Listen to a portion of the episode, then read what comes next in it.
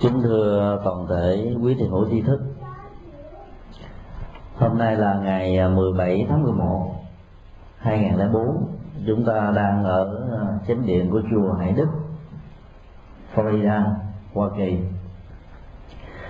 Chúng ta sẽ cùng chia sẻ một vài ý niệm liên hệ đến à, chủ đề chiến thắng cơn giận như là một trong những cái phương pháp hành trì, giúp cho mình có thể có được một đời sống hòa hợp, an vui, hạnh phúc ở trong gia đình, nhất là trong mối quan hệ giữa chúng ta và những người khác. Trước khi đi vào cái phần phân tích trên tinh thần lời dạy của đức phật thì à, chúng ta cùng khảo sát cái câu chuyện có thật ở trong tam quốc chí. Có lẽ là chúng ta vẫn còn nhớ nhân vật chu phi được mệnh danh là hữu dũng vô môn. Rất là giỏi. Thiên ngang bất khuất. Nhưng mà mưu kế thì không có. Nhân vật khổng minh được xem là một bậc thầy, tiên tri. Biết được các sự vật hiện tượng sẽ diễn ra theo cách thế này hoặc cách thế khác. Cho nên là thông thường, ông thường vận dụng cái phương pháp để à, giúp cho Luffy có thể thành công trong những cái cuộc đọ sức với à, quân của tào tháo.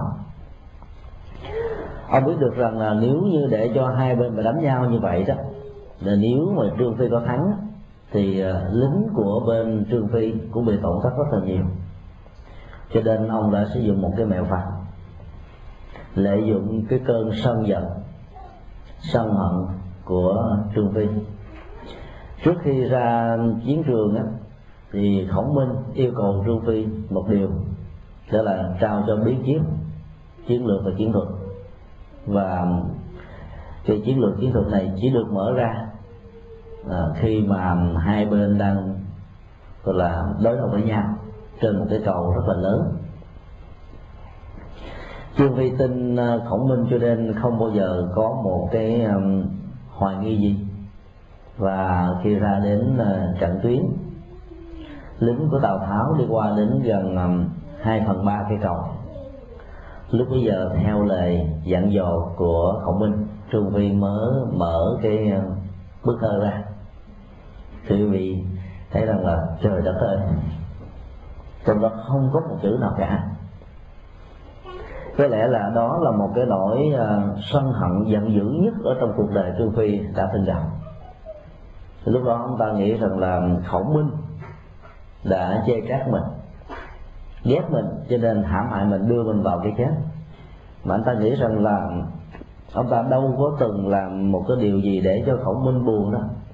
Tại sao khổng minh lại phải hãm hại mình như vậy?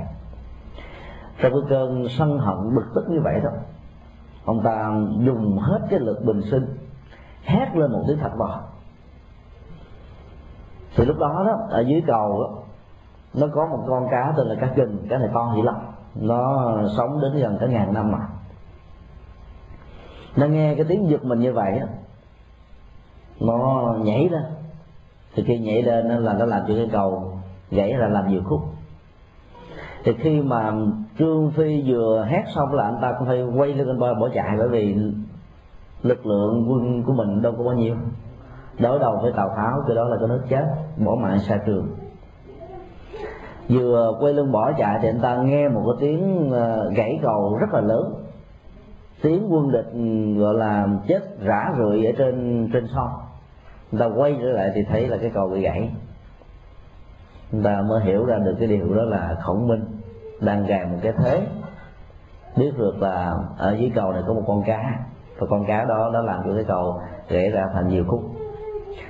Cái câu chuyện lịch sử này cho chúng ta thấy là cái cơn giận dữ trong tình huống chiến đấu nó có thể làm cho con người có thêm cái năng lực, có thêm cái sức mạnh, có thêm cái à, nghĩa khí và sẵn sàng dành cái phần thắng về phía bên mình không ạ?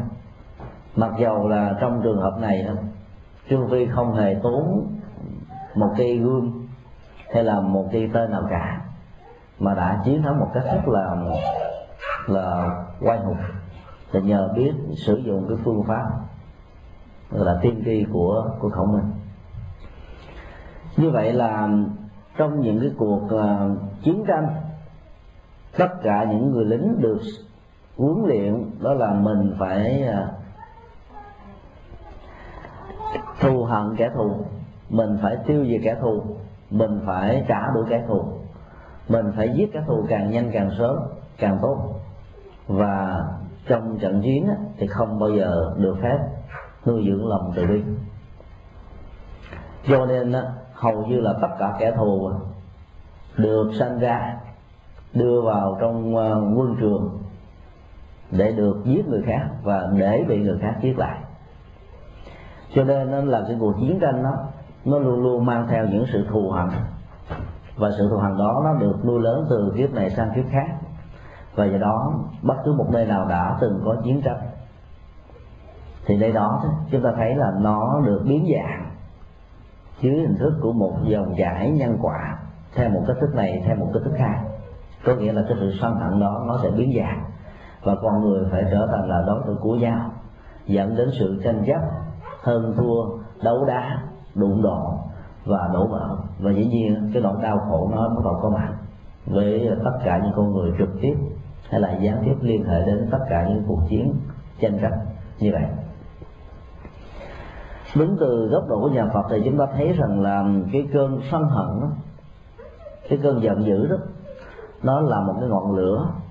Dĩ nhiên ngọn lửa trong trường hợp này là nó thiêu đốt chúng ta.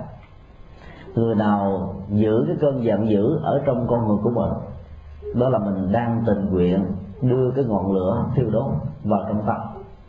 Và do đó cái ngọn lửa đó, đó nó sẽ biến tâm của chúng ta trở thành một cái tro bụi.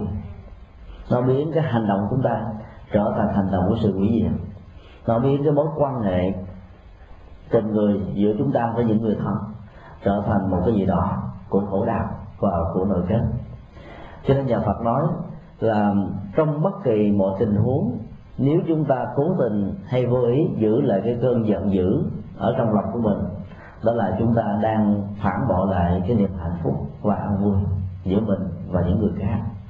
Cho nên sân hận và giận dữ là hai đối tượng mà tất cả những người còn Phật cần phải tu tập để chuyển hóa. Nó chinh phục hay là chiến thắng cơn giận dữ chính là một cái nhu cầu mang lại cái niềm hạnh phúc một cách lâu dài trong lòng của chúng ta, trong hành động của chúng ta và trong tất cả các quan hệ đối tác giữa mình và những người khác ở trong kinh điển nhà Phật, cái khái niệm giận dữ được định nghĩa trước nhất như là một cái à, một cái dòng chảy của cảm xúc. Mà đối tượng của nó chính là cái hình ảnh của một con người hay là một lời nói, một việc làm mà mang lại chúng ta một cái gì đó không thích. Cho nên à, chúng ta cố tình để à, chặn đứng lại cái hoạt động của cái dòng chảy cảm xúc đó chúng ta có thể dùng một cái cản lực lớn hơn để chấn áp những cái mà làm cho mình không được an vui, làm cho mình được bị bực tức. Chúng ta có thể dùng một cái âm thanh lớn hơn để chấn áp một cái âm thanh gây tiếng ồn cho mình. Ví dụ là những người cha, người mẹ trong gia đình. Chúng ta có thể ờ, quát tháo, yêu cầu các đứa con của mình im lặng. Dĩ nhiên là cái phương pháp động đó, nó làm cho cái trạng thái im lặng được diễn ra. Nhưng mà nó tạo thành những cái phản ứng ức chế ở trong lòng của những đứa trẻ của những đứa con và những người cháu của mình. Dĩ nhiên là nó không đủ sức để nó chống trả lại những gì mà chúng ta đã áp đặt lên nó. Mặc dầu cái sự áp đặt ừ, có nhiều trường hợp nhiều tình huống nó rất là cần thiết. Thì cái phương pháp động á, vận dụng để mà chấn áp cái động nhỏ hơn là một cái phương pháp tạm thời chứ không phải là một cái phương pháp lâu dài. Do đó có thể nói tất cả những cơn giận dữ đó để làm cho những người mà mình không thích, không ưa, không thương, hoặc là những người mà mình ghét, bỗng dưng nó trở thành một cái nội kết. Và do đó đó, cái sự thù hằn, cái hiềm khích giữa chúng ta và người kia có thể được nuôi nấng được hâm nóng, được trưởng thành một cách rất là tình cờ và cố ý cho nên nó rất là nguy hiểm cho đời sống hạnh phúc của con người. Nếu chúng ta phân tích thì chúng ta sẽ thấy rằng là cái cơn giận dữ hay là sân hận nó có thể được biểu hiện dưới nhiều cái góc độ khác nhau.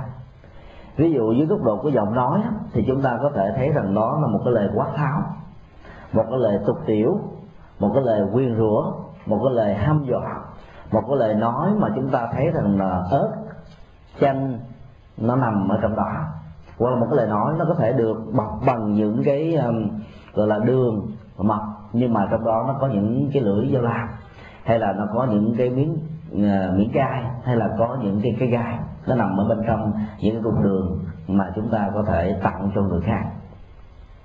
Như vậy là cái biểu hiện của giọng nói nó làm cho cái um, cái giá trị hay là cái ý nghĩa của cái mối quan hệ giao tế chúng ta và những người khác đó nó được hiểu theo một cách thức để lại một cái vết hằn nội kết. Và cái vết hằn nội kết đó đó, nó làm cho khoảng cách giữa con người với con người ngày càng nới rộng ra. Chúng ta có thể tình nguyện thiết lập một cái dãy núi trường sơn. Chúng ta có thể, gọi là, xây dựng cái vạn lý trường thành. Chúng ta có thể tạo ra những cái ờ, cái hố xa cách. Chúng ta có thể thiết lập hai cái điền rầy song song và giữa chúng ta và những người liên hệ đối tác này trở thành hai lò lửa. Và cái sự nóng giận đó, đó nó làm thiêu đốt các mối quan hệ rất là nguy hiểm. Cơn giận dữ có thể được biểu đạt với một cái dạng thức à, nếu như nó là của cái cử chỉ đó thì chúng ta sẽ thấy rằng là ở trên nét mặt chúng ta có thể nó bị té mét có thể nó đỏ ngầu mắt chúng ta giận lên môi chúng ta giật máu đổ dồn lên trên khắp ừ, bộ não hoặc là ừ, chúng ta có thể gọi là lâm bằng lắm bẩm hoặc là chúng ta có thể đập bàn, đập ghế, xô ngã các vật dụng, đập nát những cái gì mà chúng ta đang có trên tay. Hoặc là chúng ta có thể bực tức nó theo cách là giẫm đạp chân, hay là khạc nhổ nước miếng. Hoặc là những cái biểu hiện nặng hơn nữa, đó là chúng ta có thể là làm thương tổn người khác. Chúng ta có thể tấn công người khác chúng ta có thể có những nỗ lực tiêu diệt người khác. Do đó đó, cái biểu đạt của lòng sân hận chính là những hành vi của phiền não, chính là những hành vi của nghiệp chướng và những hành vi của khổ đau. Và do đó là một cái người đệ tử của đức phật, thì chúng ta cần phải nhận dạng rõ ràng mặt mũi của sự sân hận để đừng cho nó len lỏi vào cái hơi thở của sự sống và trong ý nghĩ và việc làm của mình, và nhất là trên con đường hướng thượng, tìm kiếm những giá trị của sự an lành một cách lâu dài và vĩnh viễn. Cái sự sân hận nó có thể được biểu đạt dưới cái um, góc độ của um, cái tính tình hay là thái độ à, giữa chúng ta và những người khác. Nó có thể là một cái sự hiềm khích, nó có thể là một cái nỗi bực dọc, nó có thể là một cái phản ứng gọi là không nói, nó có thể là một cái sự gọi là thinh lặng, làm ngơ, hoặc là mình không còn mang tới, trở nên dưỡng dưng trước những cái nỗi khổ đau của những người khác. Mặc dù những người đó có thể là rất là thân với chúng ta, có thể là người thương của chúng ta, có thể là những con người đã từng chia sẻ những cái nỗi vui và những cái nỗi đau ở trong cuộc đời này. Nhưng mà khi cơn giận dữ nó xuất hiện trong lòng của mình bỗng dưng làm mình trở nên chai sạn trước những cái nhu cầu của người khác. Mình trở nên rất là bàng quan trước những khổ đau mà lẽ ra. Chúng ta chỉ cần mở tay ra là chúng ta có thể nâng đỡ người kia giúp người kia làm cho người kia có thể có được một cái chất liệu của an vui và hạnh phúc một cách rất là lâu dài.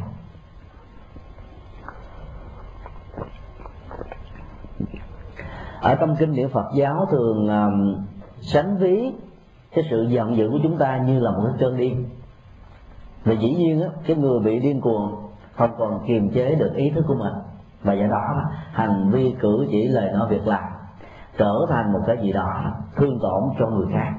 Và trước nhất là chúng ta đang làm thương tổn cái lương tâm của mình. Chúng ta đang chia sẻ chúng ta đang bằng à, cái à, mảnh đất tâm chúng ta đang bằng cái thái độ. Chúng ta đang bằng à, cái lời nói việc làm của mình ra thành nhiều mảnh khác nhau. Và giận dữ với người khác chính là một cái cơn điên giết chết chính mình trước nhất. Cái người mà không còn có lòng tự chủ đối với cái cơn giận tức của mình có thể có những hành vi lời nói việc làm, vi phạm luật pháp. Và do đó, chúng ta có thể tàn ác sức người khác, chúng ta có thể đánh ghen, chúng ta có thể trả đũa, chúng ta có thể đâm thê chém mướn chúng ta có thể nhờ người khác làm những cái chuyện bạo động khủng bố ở trong cuộc đời. Như chúng ta đã từng thấy những cái mâu thuẫn về ý thức hệ tôn giáo, những cái mâu thuẫn về ý thức hệ chính trị, những cuộc va chạm về cái quyền lợi kinh tế, quyền lợi cai trị, quyền lợi thống lãnh quyền lợi lợi dụng, chất xám, chất lao động của con người đã diễn ra ở trong lịch sử quá khứ của nhân loại, ở trong hiện tại của nhân loại. Và có lẽ là vẫn còn mãi mãi ở trong tương lai cho nên cái cơn giận dữ nó là một cái cơn điên. Cái cơn điên thiêu đốt à, cuộc đời thiêu đốt chúng ta và những người khác. Đức phật cũng còn sánh ví cái sự sân hận nó giống như là một cái cục than học và có lẽ đó cái thời đó nó chưa có cái loại than đá. Nếu mà có than đá thì tôi tin chắc rằng là đức phật sánh ví nó như là một loại than đá. Có nghĩa là nó có thể là nhan nhúm từ đó là hệ lòng nhưng mà cái sức ừ, cái nhiệt lượng và cái tuổi thọ của cái sức cháy của nó đó, nó có thể tồn tại từ giờ này sang giờ khác. Là bởi vì có những con người có lòng sân hận họ có thể kiềm chế nó ở một mức độ gọi là vi tế. Chúng ta có thể không nhìn thấy họ biểu đạt từ lời nói, việc làm, cái cử chỉ, cái cách ứng xử, cách giải quyết vấn đề. Nhưng mà ở trong thâm tâm của họ đó, nó có những cái sự ức chế, nó có những cái nỗi hiềm hận nó có những cái nỗi đau, nó có những cái thôi thúc và làm cho người đó đó thù một người khác một cách lâu dài và tìm một cái cơ hội để trả đũa một cách rất là thích đáng có nghĩa là nếu người khác mang lại nỗi đau cho mình một phần, mình sẽ làm cho người đó đau mười lần. Nếu người khác để cho mình bị mất mặt trước quần chúng, thì mình có thể nỗ lực làm cho người kia mất mặt suốt cả cuộc đời. Cho nên đó cái cái cái cơn sân hận như là một cái cục than ngọn nó thường biểu đạt cái tính cách gọi là thâm hiểm của con người chưa chiến thắng được cái cơn giận dữ ở trong đời sống nội tâm của mình.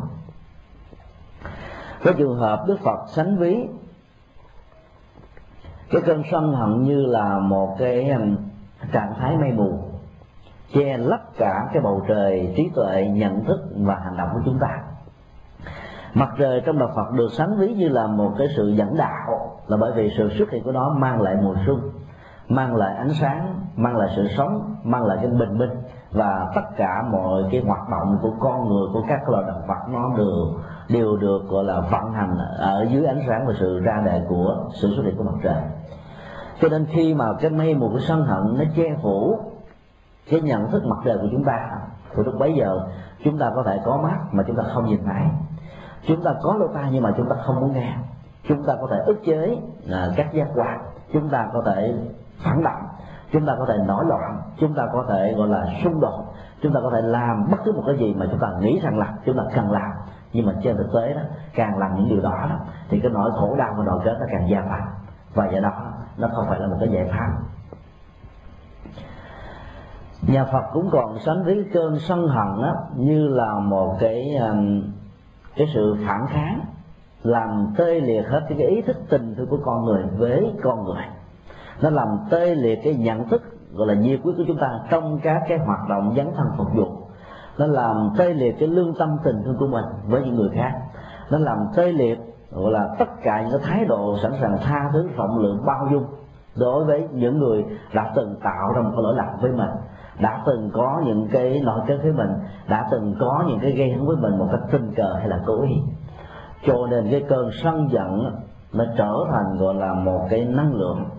Và năng lượng đây đó là năng lượng của sự hủy diệt năng lượng của sự gọi là triệt tiêu đối tượng năng lượng có thể đẩy đối tượng vào trong chân tường. Và lúc bây giờ cái phản kháng của đối tượng nó trở thành một cái phản kháng của một mắt một quả tức là đặt chúng ta và người đó trên một cái bàn cân à, và hai cái đối tượng này không bao giờ dung chứa lẫn nhau không bao giờ xông hòa lẫn nhau và nó chỉ tồn tại trong trạng thái là độc tồn cho nên đó, cái lòng sân hận đó, nó chính là một ngọn lửa. Và đức phật nói rằng là nhất niệm sân tâm khởi bá vạn chiếu môn khai. Chúng ta có thể nhìn thấy cái ngọn lửa sân hận cái tâm niệm sân hận như một ngọn lửa dầu nó nhen nhúm rất là đơn giản. Chúng ta tưởng rằng nó không có một cái nguy hại nhưng mà chúng ta có thể làm. Là bởi vì cái ngọn lửa đó có thể thiêu đốt tất cả những cái công đức mà chúng ta đã gieo trồng ở trong quá khứ. Tất cả những việc làm từ thiện mà chúng ta đã dấn thân ở trong cuộc đời. Tất cả những sự chia sẻ của tình thương mà chúng ta đã phục vụ cho cộng đồng và xã hội. Tất cả những cái mối quan hệ tình người giữa chúng ta với những người thân, giữa đối tác của chúng ta với những đối tác khác, giữa quốc gia này với quốc gia nọ cho nên cái cơn giận dữ, nó là một cái, gọi là quả bơm, làm nổ tung hết tất cả những nhịp cầu quan hệ giữa con người với con người. Do đó nó là một cái gì đó mà tất cả những người con Phật cần phải có một cái ý thức chánh niệm tỉnh thức về sự vận hành của nó. Cái hơi thở của nó, cái sức sống của nó, và cái tác hại của nó đối với cái đời sống lương tâm, đối với cái nhận thức đạo đức, đối với cái cách thức hành trì, và nhất là đối với gọi là cái tuổi thọ cái sức khỏe cái giá trị cái tình người của mình à, ở trong lòng của thực tại cuộc sống.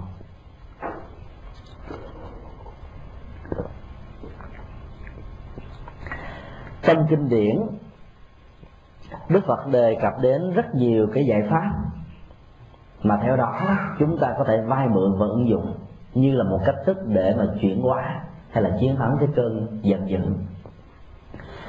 chúng ta có thể vận dụng bằng nhiều cách thức khác nhau. Có thể chúng ta áp dụng năm bảy cái phương pháp của một lúc. Hoặc là chúng ta có thể, gọi là, đặt một cái phương pháp nào đó như là một cái phương pháp trọng tâm và các phương pháp khác trở thành một cái phương pháp hỗ trợ.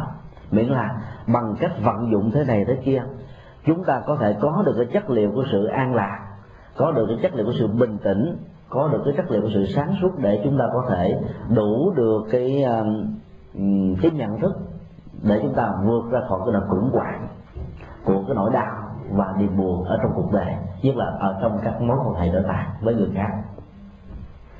Cái phương pháp thứ nhất tạm gọi là cái phương pháp quảng binh, hay là còn gọi là một cái phương pháp ngưng trận đây là hai cái khái niệm chúng tôi vay mượn từ à, quân sự. Là bởi vì để chúng ta dễ dàng hình dung, có nhiều cuộc chiến chúng ta thấy rằng là nó không mang lại giá trị hạnh phúc cho cả hai bên. Dù là cái bên kẻ thù và cái bên chánh nghĩa. Và nếu kéo dài cuộc chiến đó, thì những người dân trở thành nạn nhân của khổ đau. Và do đó, nếu chúng ta là những con người cầm cân nảy bật, chúng ta không cho phép mình vì tự ái. Chúng ta không cho phép mình vì à, một cái à, bản ngã mà làm cho biết bao nhiêu con người nằm ở trong hai chiến tiếng đối lập với nhau trở thành khổ đau và trở thành tiêu diệt lẫn nhau. Do đó chúng ta phải sáng suốt ra lệnh ngưng trận đánh chúng ta phải quản binh lại để cho tất cả những cái nỗi khổ đau đó nó không có cơ hội tiếp tục được diễn ra theo một cách thế này hay là một cách thế khác. Cái quan hệ giữa chúng ta và những người thân hay là giữa chúng ta và những người đối tác đôi lúc đó, nó cũng gặp những cái ờ, bước đi rất là khập khiễng. Nó có rất nhiều cái ổ gà nó có rất nhiều cái ổ voi nó có rất nhiều cái miệng chai nó có rất nhiều cái sợi dây xích. Và do đó, đó tất cả những cái chất liệu này tất cả những yếu tố đó, đó nó có thể làm cho cái cuộc chiến giữa chúng ta và người kia được diễn ra một cách ừ, rất là gây gắt. Cuộc chiến đó có thể bắt nguồn từ một cái sự hiểu lầm. Nó có thể khởi đi từ những cái um, cái ích kỷ. Nó có thể được ờ, phát triển bằng ờ, cái cách thức mà chúng ta nghĩ rằng là chúng ta cần phải làm làm tới làm nữa, để cho người kia sợ và không bao giờ tạo ra những cái phiền não cho chúng ta ở trong tương lai. Dĩ nhiên là trong bất cứ một cái cuộc chiến nào hai bên đối đối kháng luôn luôn tạo cho mình những cái ờ, lý do để mình xông trận vào cuộc đánh. Chúng ta có thể đánh người khác bằng cái vũ khí của mình lưỡi. Chúng ta có thể đánh người khác bằng một cái thái độ học hành. Chúng ta có thể đánh người khác bằng cái cách cô lập người đó chúng ta tạo những cái phiền toái. Chúng ta đánh người kia bằng cái lời thị phi bằng cái lời chỉ trích bằng tất cả những cái độc ác mà chúng ta có thể áp dụng. Khi chúng ta nghĩ người đó là kẻ thù chúng ta có thể nghĩ người đó là cái người không có lợi cho hạnh phúc và giá trị uh, tiến triển của mình ở trong xã hội. Cái cuộc chiến như vậy dĩ nhiên là nó không mang lại những cái giá trị của sự xây dựng.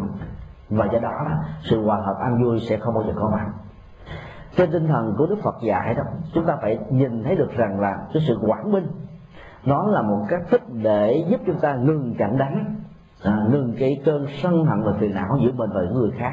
Bởi vì càng đẩy cái cơn sân hận vào một cái cuộc đánh giữa hai người giữa hai đối tác giữa hai liên minh giữa hai cộng đồng giữa hai quốc gia hoặc là liên quốc gia hay là liên hành tinh với nhau thì chúng ta thấy rằng là cái giá trị của những cái cuộc chơi như vậy nó chính là cái nỗi khổ đau được chồng chất thành xương, thành núi, thành sông của máu và thành cái khổ đau từ cái kiếp này sang kiếp khác.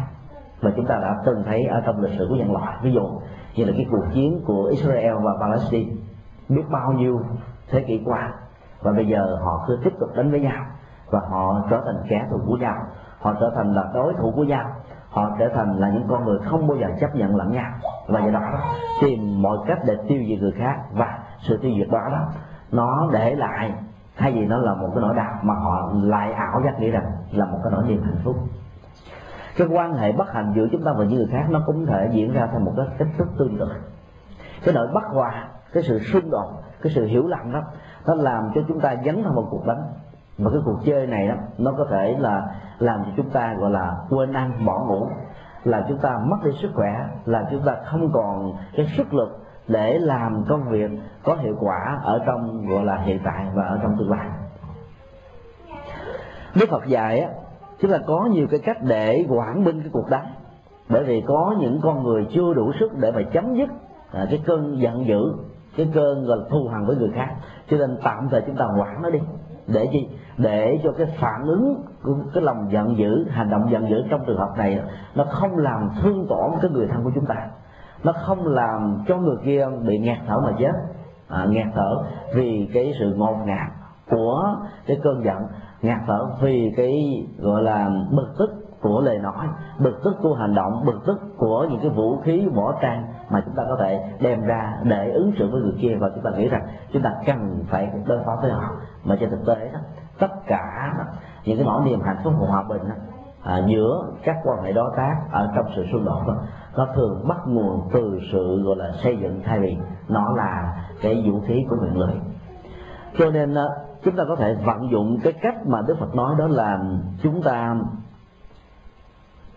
gọi là đừng bao giờ lấy cái quyền của mình cái quyền khống chế người khác để buộc người khác phải theo mình chúng ta cũng đừng bao giờ bắt người khác gọi là phải chấp nhận những cái mà mình muốn.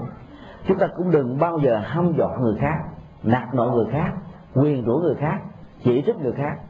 À, dù chúng ta nghĩ rằng là chúng ta đúng và người kia là người sai là bởi vì tất cả những thái độ cách ứng xử đó nó không bao giờ làm cho cái cuộc chiến của sự sân hận có thể đình chỉ một cách gọi là tốt đẹp được.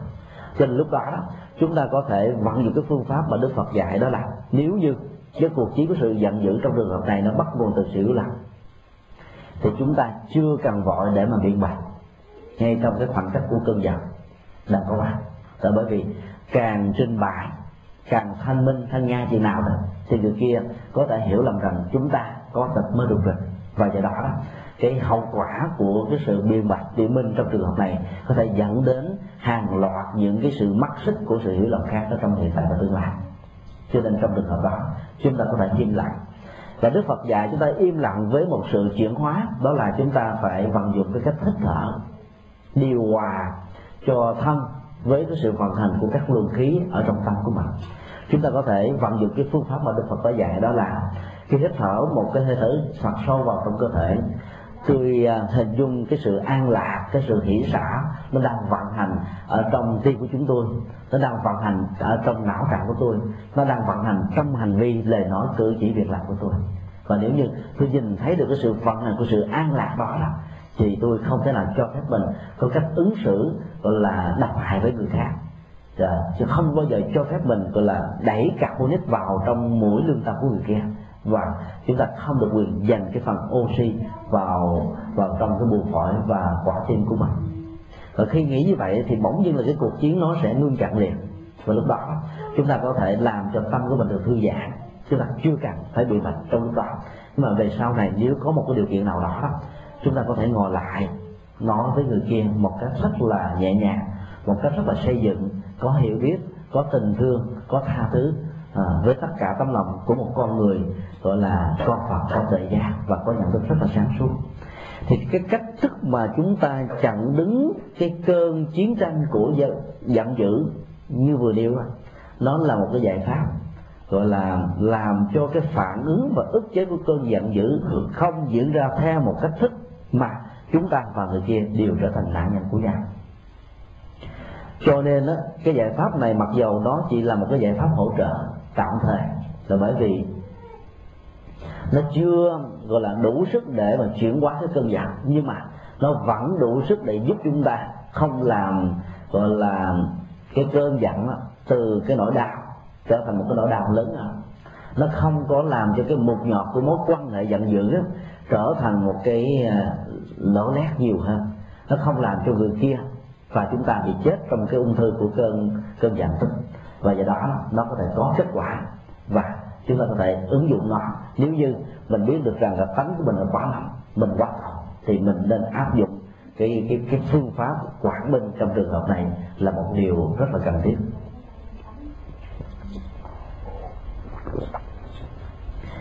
Cái phương pháp thứ hai tạm gọi là phương pháp trị nạn, hoặc chúng ta có thể à, dùng nó với một cái khái niệm đó là phương pháp đổi đại. Nếu như à, chúng ta có được một cái remote control chúng ta có thể bật lên những cái channel những cái đài. Cái đài à, CNN, đài BBC, đài Star Movie hay là Star World hay là HBO hay là bất cứ một cái đài nào đó mà chúng ta thích. Hoặc là những cái đài thuộc về thế giới đây như là Discovery hay là Animal World hay là những cái chuyện lạ. Dĩ nhiên là mỗi một cái đài như vậy nó có cái giá trị về sự giáo dục. Nếu chúng ta là những con người yêu môi trường yêu thiên nhiên yêu các loài động vật và thích trải rộng tâm mình ra với đời sống của muôn thú và vũ trụ bao la này. Thì chúng ta có thể bật những cái đài của thi đó này để cho tâm của mình nó có được một sự vắng lặng, nó có được cái niềm vui, có được cái hạnh phúc. Mà tương tự, những con người mà thích năng động có thể bật lên những cái đài của thể thao, có thể bật lên những cái đài của giáo dục, bật lên cái đài của những cái giá trị sự dân tộc vân vân. Trong các mối quan hệ cái sự hiểu lầm nó có thể làm cho um, con người chúng ta bị đục đục đầu mà người kia cũng có thể bị bị nghẹt thở. Cho nên lúc đó, thì chúng ta có thể thay thế cái là cái đối tượng hay là thay thế cái chủ đề mà chúng ta có thể tạo ra cái sự bất hòa và cơn giận dữ. Nếu như hai người đang thảo luận về um, cái quyền bình đẳng nam nữ cái nhau ví dụ chẳng hạn đó là cái câu gọi là đối thoại giữa người vợ và người chồng nhất là trong cái bối cảnh của cái xã hội mỹ và xã hội phương tây. Thì hầu như là cái quan niệm của người nữ không bao giờ chấp nhận rằng họ chỉ được quyền là sống và lẳng quẩn ở trong cái ờ, mái nhà hoặc là bị giới hạn mình ở trong cái nhà bếp như là cái quan niệm ờ, rất là lạc hậu và bất công của cái nền văn hóa phương đông ví dụ như là ờ, trung hoa, nhật bản hay là ấn độ, vân vân thì dĩ nhiên là khi người vợ đòi hỏi người chồng của mình, chấp nhận những cái quyền mà người vợ có thể, gọi là, tham gia vào các cái hoạt động của xã hội và cộng đồng có thể đi làm để có thể tạo dựng, góp phần tạo dựng nền kinh tế và tài chính cho gia đình. Dĩ nhiên có những người chồng mà mang tính cách truyền thống quá nhiều à, thì người chồng đó sẽ không bao giờ chấp nhận người chồng có thể nghĩ rằng là nếu tạo cơ hội cho người vợ của mình có được cái quyền đi làm và có được một cái cơ hội để tham gia cái đời sống cộng đồng thì hạnh phúc lúc bây giờ nó có thể bị gọi là đổ vỡ. Là bởi vì lúc đó cái sự nương tựa của người vợ vào trong người chồng nó chỉ là một cái nương tựa gọi là mấy mươi phần trăm thôi. Do đó họ có thể gọi là cản phá lẫn nhau. Và do đó cái mối quan hệ vợ chồng trong trường hợp này có thể bị đổ vỡ. Như vậy là cái trường hợp đổ vỡ đó đó, đó nó có thể bắt nguồn từ một cái đề tài thảo luận với nhau. À, liên hệ đến cái quyền bình đẳng nam nữ chẳng hạn thì lúc bây giờ nếu chúng ta thấy rằng là cái cuộc đối thoại đó nó không mang lại cái niềm vui và hạnh phúc giữa hai bên, nó nó có thể tạo ra những cơn sân hận bực tức, thì chúng ta cần phải đổi đài tức là chúng ta, một trong hai người đó, phải mạnh dạng là chuyển cái đề tài mà chúng ta đang thảo luận sang một cái đề tài khác. Có thể đó là cái sự quan tâm lẫn nhau về sức khỏe, về công ăn việc làm, về à, cái trang sức, hoặc là về cái à, những cái gì mà người kia đang lo lắng gọi là đang gọi là có những cái nỗi khủng hoảng đang gặp rất nhiều cái sự trở ngại ở trong cuộc đời. Thì lúc bây giờ thái độ chuyển đạt của chúng ta đó làm cho cái bầu không khí nóng bức giữa mình và người thân nhất của mình đó, bỗng dưng nó sẽ được soi dịu xuống. Cái trường hợp mà đổi đài trong trường hợp này chúng ta có thể nói nó giống như là một cái máy điều hòa không khí. Tức là chúng ta tạo cho cái nhận thức của mình một cái máy AC và máy AC này nó có cái chức năng là có khi làm nóng có khi làm lạnh. Nếu như cái quan hệ giữa hai bên nó đang nóng bức thì chúng ta phải điều hòa cái không khí của sự mát vào trong mối quan hệ đó. Đó là chúng ta phải quên đi cái căng thẳng trong sự đối thoại. Chúng ta phải quên đi uh, những cái bất đồng trong nội dung của cái chủ đề mà chúng ta đang theo đuổi. Chúng ta có thể đổi một cái nội dung khác và nội dung đó chính là một cái luồng không khí rất là mát rượi để cho tâm của mình và người kia, để cho nhận thức mình và nhận thức của những con người có mặt ở xung quanh đó không trở nên là nóng bức mà ngược lại. Có những cái quan hệ, có những cái được ờ, đối tượng, có những nội dung mà chúng ta thảo luận á, hay là chúng ta sinh sống với nhau đó sẽ có thể tạo cho tâm chúng ta trở nên băng giá. Nó làm cho chúng ta bị rét, nó làm cho chúng ta bị lạnh cóng nó làm cho chúng ta không còn một cái thao thức ừ, cho cuộc đời cho phục vụ, cho làm ăn, cho buôn bán và cho quan hệ tình người. Và lúc đó đó, chúng ta có thể giận nhau, chúng ta có thể không nói chuyện với nhau, chúng ta có thể gặp nhau mà không chào hỏi, chúng ta có thể gặp nhau mà có thể có những phản ứng rất là nặng nề, ngột ngạt với nhau. Thì trong lúc đó, chúng ta có thể hiểu rằng cái quan hệ này nó đang rơi vào tình trạng của một cái băng cổng một cái lạnh giá. Thì lúc đó, tâm của mình phải chuyển một cái này khác để cho cái không khí đó nó được ấm cúng trở lại, để cho cái hoạt động tình người giữa chúng ta và người kia nó được thắp sáng nó được ấm áp và nó có một cái gì đó nó được an vui và hạnh phúc hơn. Cho nên đổi đài tức là một cái cách thức chúng ta đổi đề tài đang thảo luận. Và thông thường để muốn có được cái kết quả của sự đổi đài chúng ta phải ngừng cái sự tranh luận. Chúng ta phải ngừng những cái lý luận. Chúng ta phải ngừng cái sự hơn tua chúng ta phải ngừng tất cả những cái sự biện hộ chúng ta phải ngừng tất cả những cái cách thức gọi là đẩy người khác uh, quy trách nhiệm cho người khác gọi là đổ lỗi cho người khác. Bởi vì tất cả những thái độ, cách cư xử như vậy, nó làm cho cái đài, cái nội dung mà chúng ta đang nói chuyện hay là đang quan hệ nó trở nên rất là nóng bức và khó chịu vô cùng. Cho nên đổi đài chính là một cái cách thức để cho vấn đề nó được trở nên là nhẹ nhàng hơn, trở nên là dễ dàng chấp nhận hơn, hoặc là nó trở nên nó rất là tốt đẹp với giữa chúng ta và những người khác. Tị nạn là một cái khái niệm diễn tả cho một cái trạng thái khi mà chúng ta bị bức xúc nhiều quá. Chúng ta không đủ sức để chấp nhận, đối đầu với cái thực tại khổ đau đang diễn ra. Cái khổ đau trong trường hợp này nó có thể bắt nguồn từ sự giận dữ của chúng ta với những người khác. Lúc bây giờ chúng ta được cho phép mình, gọi là vắng mặt trong cái cái bối cảnh đó, chúng ta có thể lánh mặt, chúng ta có thể đi tới một cái thể khác để cho cái quan hệ căng thẳng giữa mình và người có thể nó được lắng dịu xuống một cách từ từ.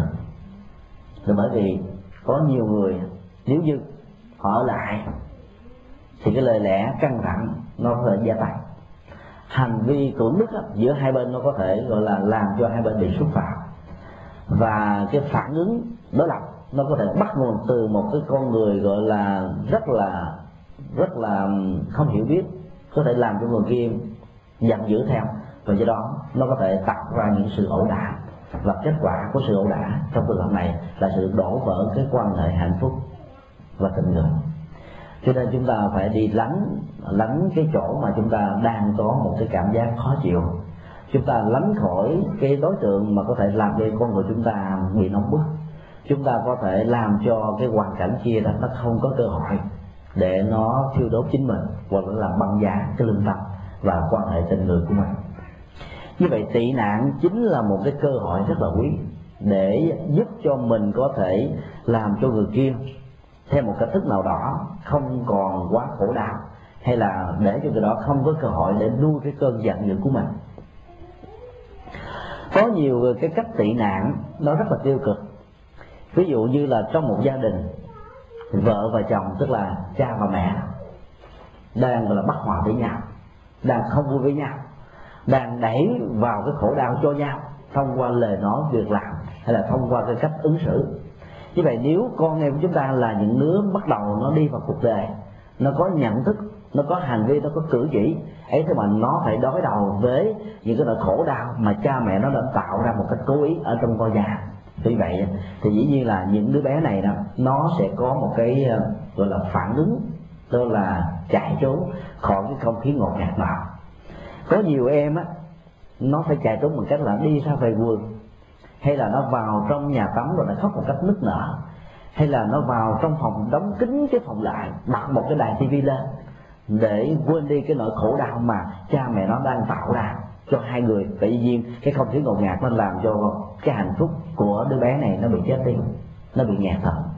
Do đó trong trường hợp như vậy đó, chúng ta thấy rằng cái sự tị nạn chính là một cái phản ứng, tương đối là tiêu cực bởi vì nó để là những cái vết hằn của cái cái mặc cảm của cái trầm cảm rồi nó làm cho người kia. Gần như là không bao giờ nhìn thấy được cái mặt tích cực của đời sống vợ chồng. Cũng không bao giờ thấy được cái mặt tích cực của những cái hợp đoàn cũng không bao giờ thấy được cái giá trị của cái đời sống gọi là tương tác hỗ trợ lẫn nhau ở trong cuộc đời này. Và do đó khi lớn lên đó, à, những em này nếu như nó có một cái nỗi trầm cảm nữa thì bỗng dưng nó có một thái độ rất là tiêu cực đối với tất cả những cái mối quan hệ mà người khác có thể mang đến cho nó. Là bởi vì nó nhìn thấy các mối quan hệ đó qua hình ảnh của cha của mẹ nó. Và do đó nó khó có thể có được cái chất liệu một cái không khí trong lành để thở để sống để dấn thân phục vụ ở trong cộng đồng và xã hội.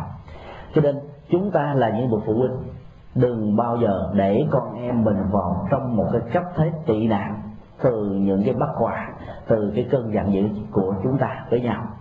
Và do đó đó chỉ như trước mặt chúng ta là những đứa con là những người em là những người cha, và nói chung là có những người thân. Thì chúng ta phải lấy đó như là một cái điều kiện để chúng ta chấm dứt cái cơn gọi là khổ đau cái cơn giận dữ đang diễn ra với chúng ta. Cho quý vị chúng ta đừng bao giờ để cho cái mảnh miễn của quả bom sân hận giữa mình và người kia là bắn vào trong gọi là cái thân thể của những người có mặt. Bắn vào trong cái thân thể của những người đang trực tiếp hoặc gián tiếp liên hệ đến chúng ta. Cho nên lúc đó chúng ta phải tìm cái cơ hội là chấm dứt à, tránh đi à, cái cái cách đổ vợ đó bằng cách là chúng ta có thể là im lặng chúng ta đi ra bên ngoài vườn chúng ta hít thở không khí hoặc là quý vị có thể là đi tới một cái à, con sông nhìn thấy cái sự thinh lặng của nó. Mặc dầu có những lúc đó, khi cơn sóng nó trào dâng rất là cao do sự tác động của những ngọn gió. Nhưng mà và rồi đó chúng ta nhìn vào chiều sâu thẳm của làn nước đó chúng ta biết rằng là ở dưới bản chất của nó nó vẫn có một cái gì đó nó rất là phẳng lặng nó rất là yên tĩnh nó rất là đẹp và khi chúng ta soi gương mặt mình xuống một cái dòng sông hay dòng nước như vậy chúng ta có thể thấy rõ hết bản chất con của mình. Chúng ta thấy được gương mặt của mình giống như chúng ta đang nhìn vào trong cái gương kiến vậy là. còn nếu như đó, cái cơn sông đo đó nó đang gọi là trùng dương sống dậy như thế này là cái cơn sống sau đẩy cơn sống trước chúng ta nhìn xuống như vậy chúng ta không còn thấy được cái gương mặt của mình một cách đầy đặn. Cái gương mặt mình có thể gọi là thêm một cái cơn sống nhảy lên nhảy xuống như thế này và vì đó nó là hình ảnh để chúng ta thấy được cái khổ đau đang diễn ra làm cho gương mặt mình nó bị méo làm cho thái độ của mình nó nó lệch lạc làm cho cái nhận thức của mình nó không còn yên tĩnh và làm cho hành động cái ứng xử của mình nó, nó bị biến dạng. Và do đó chúng ta đừng bao giờ tạo cái sự biến dạng trong đời sống của mình bằng cách là nuôi dưỡng cái cơn giận dữ. Thì như vậy là cái sự tị nạn hay là đổi đài hay là tránh cái cái hoàn cảnh con người sự kiện hay là những vấn đề có thể mang lại cái cái niềm phiền não và khổ đau cái nỗi buồn là một cái gì đó mà Đức Phật nói nó rất là tốt. Là bởi vì ít nhất nó không cho phép cái cơn giận dữ đó được nuôi lên. Nó có thể kiềm chế cái cơn giận dữ ở mức độ nào mà con người có thể chấp nhận được.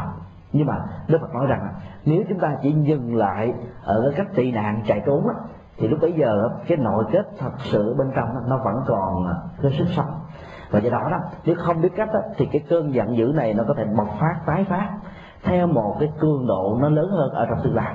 Và do đó cái sự tàn phá của nó trong mối quan hệ giữa chúng ta và những người thân nó có thể nguy hại hơn gấp 10 lần 20 lần 30 lần theo cái cách mà chúng ta có thể hình dung ra được.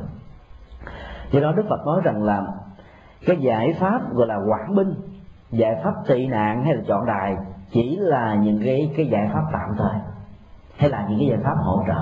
Là bởi vì có những con người bởi vì sống trong một cái quán tính của những cái thói quen sân si sống trong một cái chiều kích của những cái đối đầu, sống trong theo một cái cách thế mà con người khi mà bị đau là mình phải đánh cho người kia đau trở lại mình bị tát một cái mình phải tát lại cho kia hai cái mình bị chửi mắng một câu thì mình phải mắng lại hai câu. Như là cái cái sự phản ứng của mình phải đánh đuổi và đặt người khác trong một cái cách thế mà người kia không bao giờ dám đụng mình ở trong ở trong tương lai. Cho nên đó, bỗng dưng là cái cách quản binh và đổi đại nó chỉ là một cái cách gọi là ẩn não các cái phiền não hay là làm lắng nhiều tạm thời các phiền não chứ chưa phải là một cái giải pháp lâu dài thật sự. Ở trong cái ờ, câu chuyện dân gian của người phương hoa có đề cập đến một cái câu chuyện, đó là cái con chim khách và con chim cú. Con chim khách là một cái con chim mà gần như mỗi khi nó cắt tiếng ho tất cả mọi người đều quý mến bởi vì à, nó được biểu đạt như là cái cái biểu tượng của hạnh phúc. Hay là một cái đêm quan vui. Hay là một cái à, gì đó mà con người khi nghe âm thanh lời hót của nó, có thể có được một cái sảng khoái về tinh thần còn ngược lại, con chim cú, là con chim có thể mang lại cái cảm giác khổ đau, khó chịu, bực dọc và sâu nữa trong cái nền văn hóa mê tín của người Trung Hoa và Việt Nam, nó biểu đạt, nó biểu tượng cho cái không may mắn. Đó là nó báo trước sẽ có một người qua đời ở trong một ngôi làng hay trong một ngôi nhà. Cho nên mỗi khi mà người ta nghe cái tiếng kêu của nó là người ta đem rành ná ra mà bắn hoặc là người ta sẽ giết nó bằng cách này, bằng cách kia, hay là tối thiểu nếu như người đó là người hiền, đuổi nó đi nơi khác. Thì dĩ nhiên là một ừ, cái con chim bị đẩy vào trong một cách thế không còn lối thoát như vậy, nó phải tìm cái cách thì gọi là tị nạn. Nó phải lánh khỏi cái làng sớm mà cái nền dân hóa mê tín đó đã áp đặt lên nó, và do đó cái mạng sống của nó bị lệ thuộc rất nhiều vào cái quan niệm sai lầm của con người của chúng ta. Cho nên một hôm nọ, con chim cú đã đến gặp con chim khách và nói rằng là, thôi từ đây về sau trên bạn chúng ta vẫn còn thắm thiết nhưng mà tôi phải chia tay với chị bởi vì tôi không còn mảnh đất nào để sống nữa. Nếu tôi ở đây, cái tình thượng, tình cảm giữa tôi và chị có thể là bị chấm dứt một cách rất là lâu dài. Cho nên tôi xin chia tay.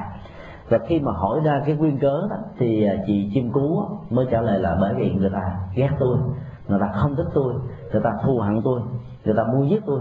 Khi mà nghe tôi gọi là cắt cái tiếng ho, khi mà thấy tôi có mặt ở trong một ngôi làng cho nên không còn chỗ để dung thân cho tôi nữa. Thì lúc bây giờ chị kim khách mới um, nghĩ ra một cái cách. Đó là mấu chốt của vấn đề nó không nằm ở chỗ đó là chị đi chỗ này hay là đi chỗ khác. Tránh chỗ này hay là tránh chỗ kia. Mà ở chỗ là chị cần phải thay đổi cái tiếng hót của chị. Thay đổi cái cách để cho người ta không còn nhận định chị là một con người mang lại cái nỗi buồn, báo hiệu cho cái chết và cái bất hạnh cho con người là được.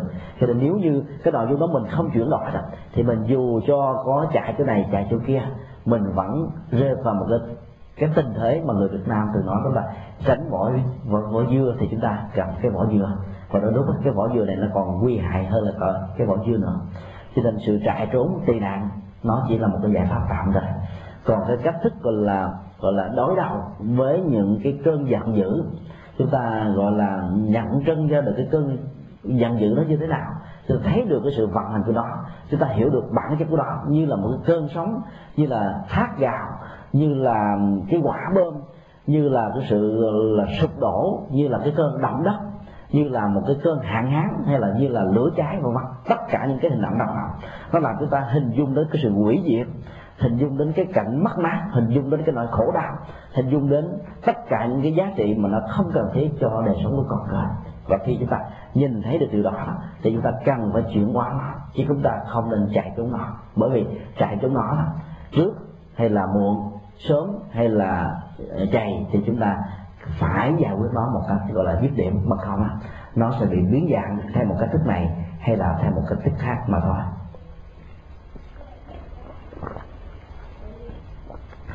Từ đó đó cho nên nhà Phật dạy chúng ta một cái giải pháp thứ ba.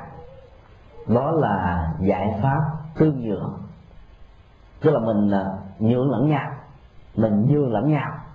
Mình phải tìm ra một cái không gian để cho hai người có thể có không khí để thở chúng ta tìm một cái hoàn cảnh để cho hai người có thể có thể thiết lập cái nỗi khổ đau ở trong cuộc đời. Chúng ta có thể tạo ra một cái nhịp cầu để cho cái bờ bên kia và bờ bên đây nó vẫn mãi mãi là cái bờ uh, của hạnh phúc và của tình thương. Chúng ta cần phải gọi là tạo ra một cái hiệp ước. Chỉ như là hiệp ước đây là hiệp ước xã hội giữa hai người hai đoàn thể hai cộng đồng hai quốc gia. Và hiệp ước đó nó phải đặt trên cái giá trị của sự lợi ích. Và do đó cả hai bên đều được lợi lạc như nhau. Và nếu như chúng ta đặt ra một cái sự tương nhượng với những cái giá trị của sự hiệp ước thì chúng ta không bao giờ cho phép mình hủy bỏ cái hiệp ước đó bằng bất cứ một lý do nào có rất nhiều cách để chúng ta tương nhượng lẫn nhau. Cá tánh là một cái gì đó mà nếu như khi chúng ta mới gặp thì hai sự khác nhau. Nó sẽ trở thành một cái hấp lực nhưng mà khi ở chung với nhau nó trở thành một cái phản lực. Thì đó là một cái mâu thuẫn dằn xé ở trong đời đời sống tâm lý và phức cảm của con người. Tại sao người nữ gặp người nam lại thích? Người nam gặp người nữ lại bị thu hút là bởi vì hai cái này nó khác nhau cho nên nó, nó hấp lực lẫn nhau và cái cá tánh về hướng nội, về hướng ngoại, về thích nói, về thích im lặng, về cái ờ, xã hội hay là về cái ờ, ở trong gia đình, tất cả những cái đối lập đó đó. Lúc đầu nó trở thành gọi là gọi là hấp lực lẫn nhau. Nhưng mà khi mà sống lâu dài với nhau, nó sẽ trở thành một cái gì đó khó có thể dung chứa lẫn nhau được. Đâu và do đó, con người có thể tạo ra rất nhiều cái mâu thuẫn giữa mình và người khác và nhất là những người mà mình thương nhất mình thân nhất mình quý nhất mình mến nhất. Bởi vì cái quan hệ tình thân trong trường hợp này nó tạo ra một cái cảm xúc chấp trước. Và chúng ta lý luận rằng rằng vì người đó là chồng của tôi là vợ của tôi là cha của tôi là mẹ của tôi là người thân của tôi cho nên người đó không được quyền làm chuyện đó. Bởi vì người đó quá hiểu tôi tại sao lại đem đau khổ cho tôi như vậy? Mặc dầu đôi lúc đó, tất cả những khổ đau nó diễn ra giữa chúng ta và những người thân một cách rất là tình cờ một cách gọi là bị hiểu lầm, một cách mà gần như là người kia không phải là tác giả, mà có thể là do sự tác động tâm lý chiến của người khác, do sự phân chia của người khác, do sự, gọi là, nhảy vọt vào để làm cho cái hạnh phúc của chúng ta trong một mối quan hệ, gọi là, an vui đó, nó bị đổ vỡ, nó bị nát ra thành từng mảnh dục. Nhưng mà chúng ta luôn luôn, gọi là, chấp trước và cho rằng là chúng ta, gọi là, cần phải có được cái giá hạnh phúc mà cái người thân đã mang lại khổ đau cho nên tôi không thể nào tha thứ cho người thân của tôi. Tôi không thể nào, gọi là, để cho tâm của mình được an vui, hạnh phúc. Bởi vì cái niềm an vui, hạnh phúc đã bị cướp mất đi. Cho nên cái cơn giận dữ bắt đầu, nó xuất hiện ở một cái bệnh viện rất là lớn và có ý thức. Và lúc đó, mình đã đẩy người kia vào một cái cách thế là không còn chỗ đứng. Và cái quan hệ giữa chúng ta và người kia giống như một cái cây cầu. Nó bị gãy đổ ra làm hai. Hoặc là một cái ly nước mà bị rớt xuống, nó bị bể ra thành từng mảnh dụng hay là một cái chén cơm chúng ta vừa ăn vào chúng ta ói ra, hoặc là một ly nước chúng ta uống, thay vì chúng ta uống thì chúng ta lại tạt nó ra ở trong vào. Cho nên cái quan hệ trong trường hợp đó nó rất là nguy hiểm. Và do đó chúng ta phải tìm những cái cách thế gọi là tương dưỡng giữa hai cái cá thể, giữa hai cái cá tánh, giữa hai gọi là quan hệ nam và nữ để làm theo một cách thế nào đó mà chúng ta có thể chấp nhận được người kia và người kia có thể chấp nhận được mình tinh thần nhà Phật dạy chúng ta một cái nhìn rất là lạc quan. Đó là chúng ta nhìn những cái sự khác biệt đó, như là một điều kiện để bổ sung cho nhau. Cái nền văn hóa của thế giới đó, được đề cao là bởi vì nó có những sắc thái riêng. Liên Hợp Quốc cách đây khoảng 25 năm đã bắt đầu kêu gọi tất cả các quốc gia trên thế giới cần phải duy trì cái bản sắc dân tộc của quốc gia mình cần phải duy trì cái nền văn hóa truyền thống phong tục tập quán của đất nước mình, của cái cộng đồng mình, của của một cái à, làng xã nào đó. Tất cả những đó đều tạo thành một cái giá trị mà những người khác không có. Cho nên nếu chúng ta đánh mất đi cái truyền thống văn hóa phong tục tập quán của mình là chúng ta đánh mất đi những cái hệ giá trị. Và do con người của mình trở nên rất là vô nghĩa con người của mình trở nên là bị người khác khinh thường. Và do đó, chúng ta nói thành một cách thế của cuộc đời. Nên hãnh diện tự hào về cái truyền thống văn hóa, những cái nét đặc sắc mà mình có và những cái cộng đồng những quốc gia khác không có.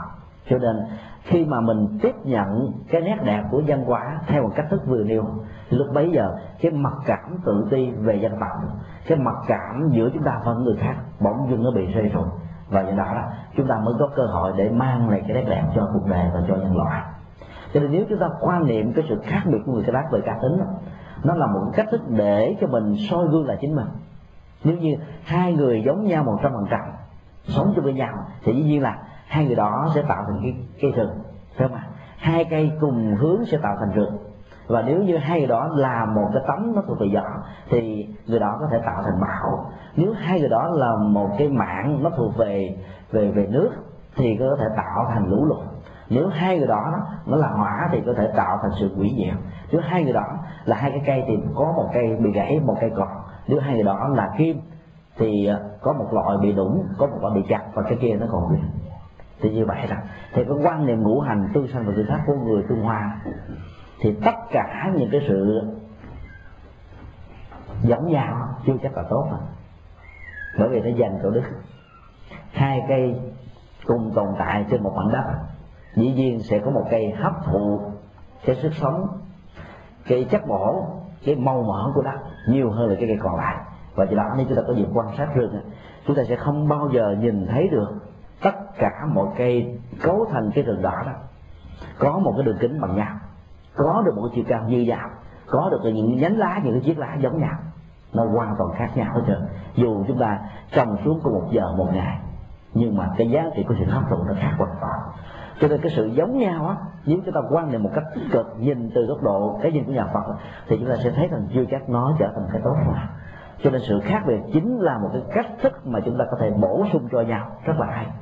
Chúng ta có thể nhìn cái hình ảnh của năm ngón tay của một cái bàn tay. Chúng ta thấy cái ngón cái nó mập, cái ngón trỏ nó ngắn, cái ngón giữa dài nhất, rồi đến ngón út và ngón út là ngón rất là ngắn. Và cái cái cái hình thù của nó cũng hoàn toàn khác biệt có người thì có hình thù à, của cái à, bức măng. Có người có hình thù của những cái đốt xương rất là sần sừ. Có người có hình thù à, của một cái ngón tay rất là dài. Có người có hình thù của một ngón tay rất là ngắn. Cho nên không có bàn tay nào giống bàn tay nào cả. Và để chúng ta, gọi là, biết chút ít về nhân tướng học của bàn tay, chúng ta sẽ nhìn thấy có những cái hoa văn ở trên bàn tay. Hoa văn, những cái họa tiết rồi những cái đường nét hoàn toàn khác nhau giữa những con người có mặt ở trên hành tinh này từ lúc mà con người gọi là được sinh ra cho đến lúc mà con người qua đời, hay là trong một cái chu dài lịch sử mấy ngàn năm như vậy không bao giờ có một con người nào có bàn tay giống với một người khác. Nó khác nhau một trăm phần trăm, hoặc là nó khác nhau ba mươi phần trăm, năm mươi phần trăm, bảy mươi phần trăm. Cái sự khác biệt đó, nó chính là một cách thức để tạo thành một cái bàn tay thế này thì năm ngón tay này mà nó bằng nhau, nó dài giống nhau, thì chúng ta thấy nó nó dị hợm vô cùng. Tương tự chúng ta có thể quan sát hình ảnh của những ngón chân. Chúng ta có thể quan sát cái tứ chi cái đầu hai mắt hai lỗ mũi hai lỗ tai à, một cái miệng và những cái chi phần khác ở trong cơ thể của chúng ta. Không có cái nào giống nhau cái nào cả. Và nhờ sự khác biệt đó đó chúng ta có nhiều cái chức năng. Mọi thứ đóng một vai trò để làm theo một cái thức để cho cái bộ máy cơ thể của chúng ta nó được vận hành cơ thể chúng ta nó được sinh trưởng sức sống chúng ta nó theo đó nó được ừ, diễn ra từ năm này sang năm kia cho đến lúc mà chúng ta nhắm mắt lìa đời như vậy khi quan niệm về sự khác biệt như là một cái nhu cầu bổ sung và làm đẹp cho nhau, thì lúc bấy giờ chúng ta sẽ có một thái độ rất là rộng lượng với người khác. Và lúc bấy đó, tất cả những sự khác biệt của người kia đó, nó không trở thành cái phiền não, nó không trở thành cái cây gai, nó không trở thành cái sự giận dữ, nó không trở thành cái sự bất hòa giữa mình và họ. Và do đó, chúng ta có thể sống một cách hòa bình với nhau, mặc dầu cá tính của chúng ta khác nhau một trời một vực.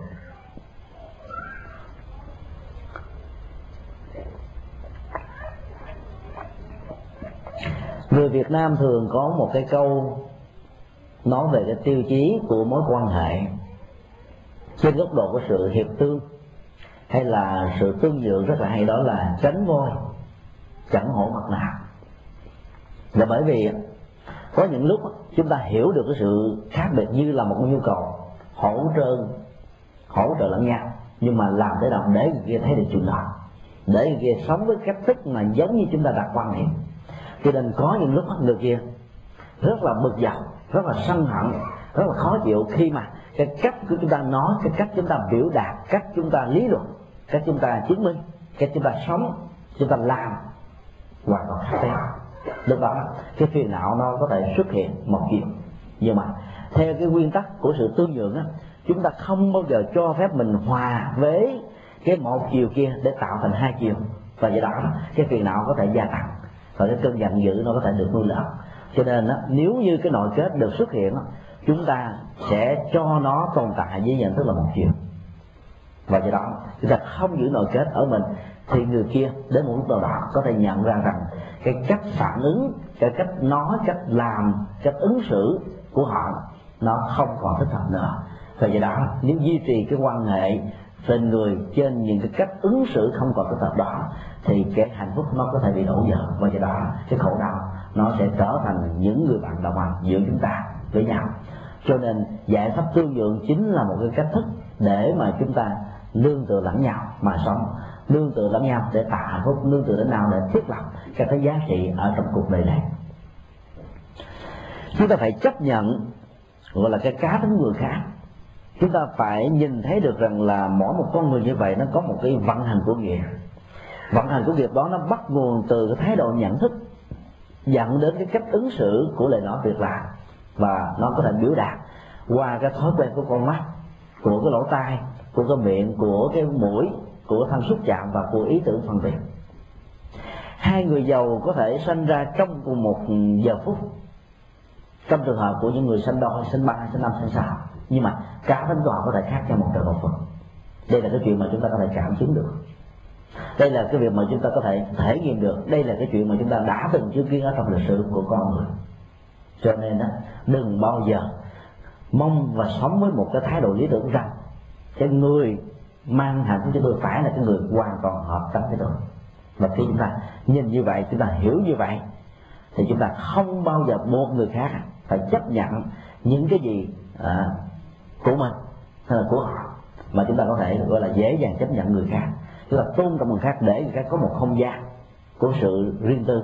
Chúng ta tạo cho họ một cơ hội để họ, gọi là, hoàn thiện cái nhân cách của họ.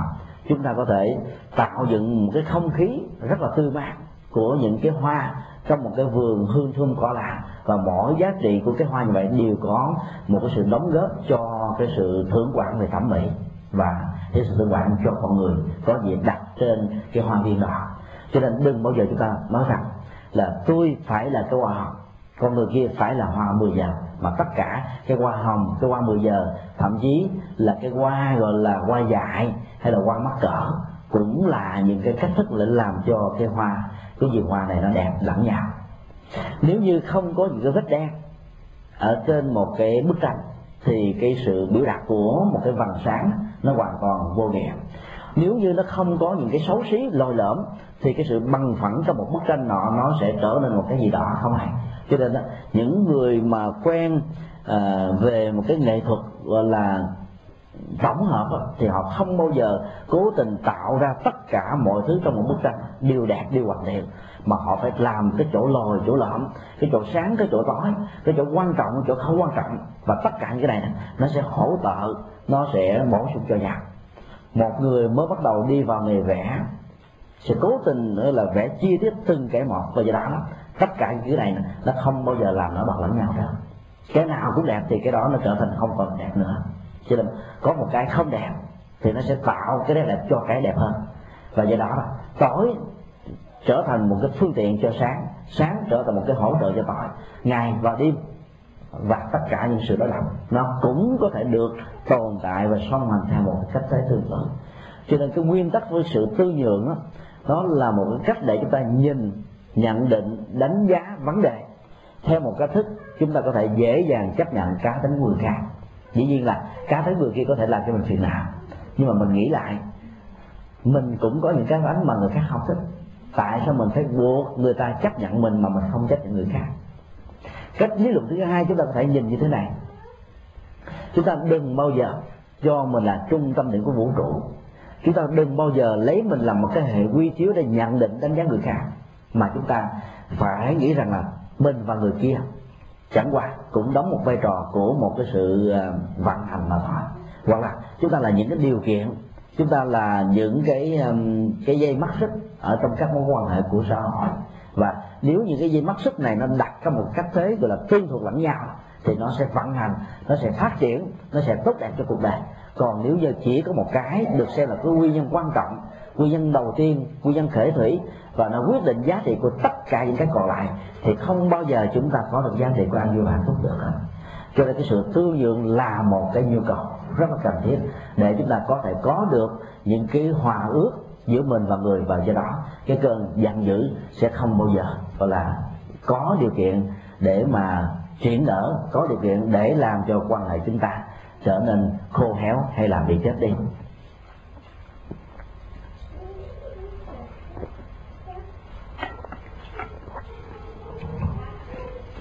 Cái giải pháp thứ tư đó là giải pháp ừ, không liên minh. Có nghĩa là chúng ta không bao giờ kết bạn.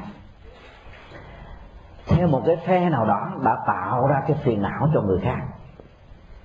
Trong quan hệ của gia đình đến lúc á, người mẹ muốn đứa con đứng về phía của mình, tấn công người cha, nói xấu người cha.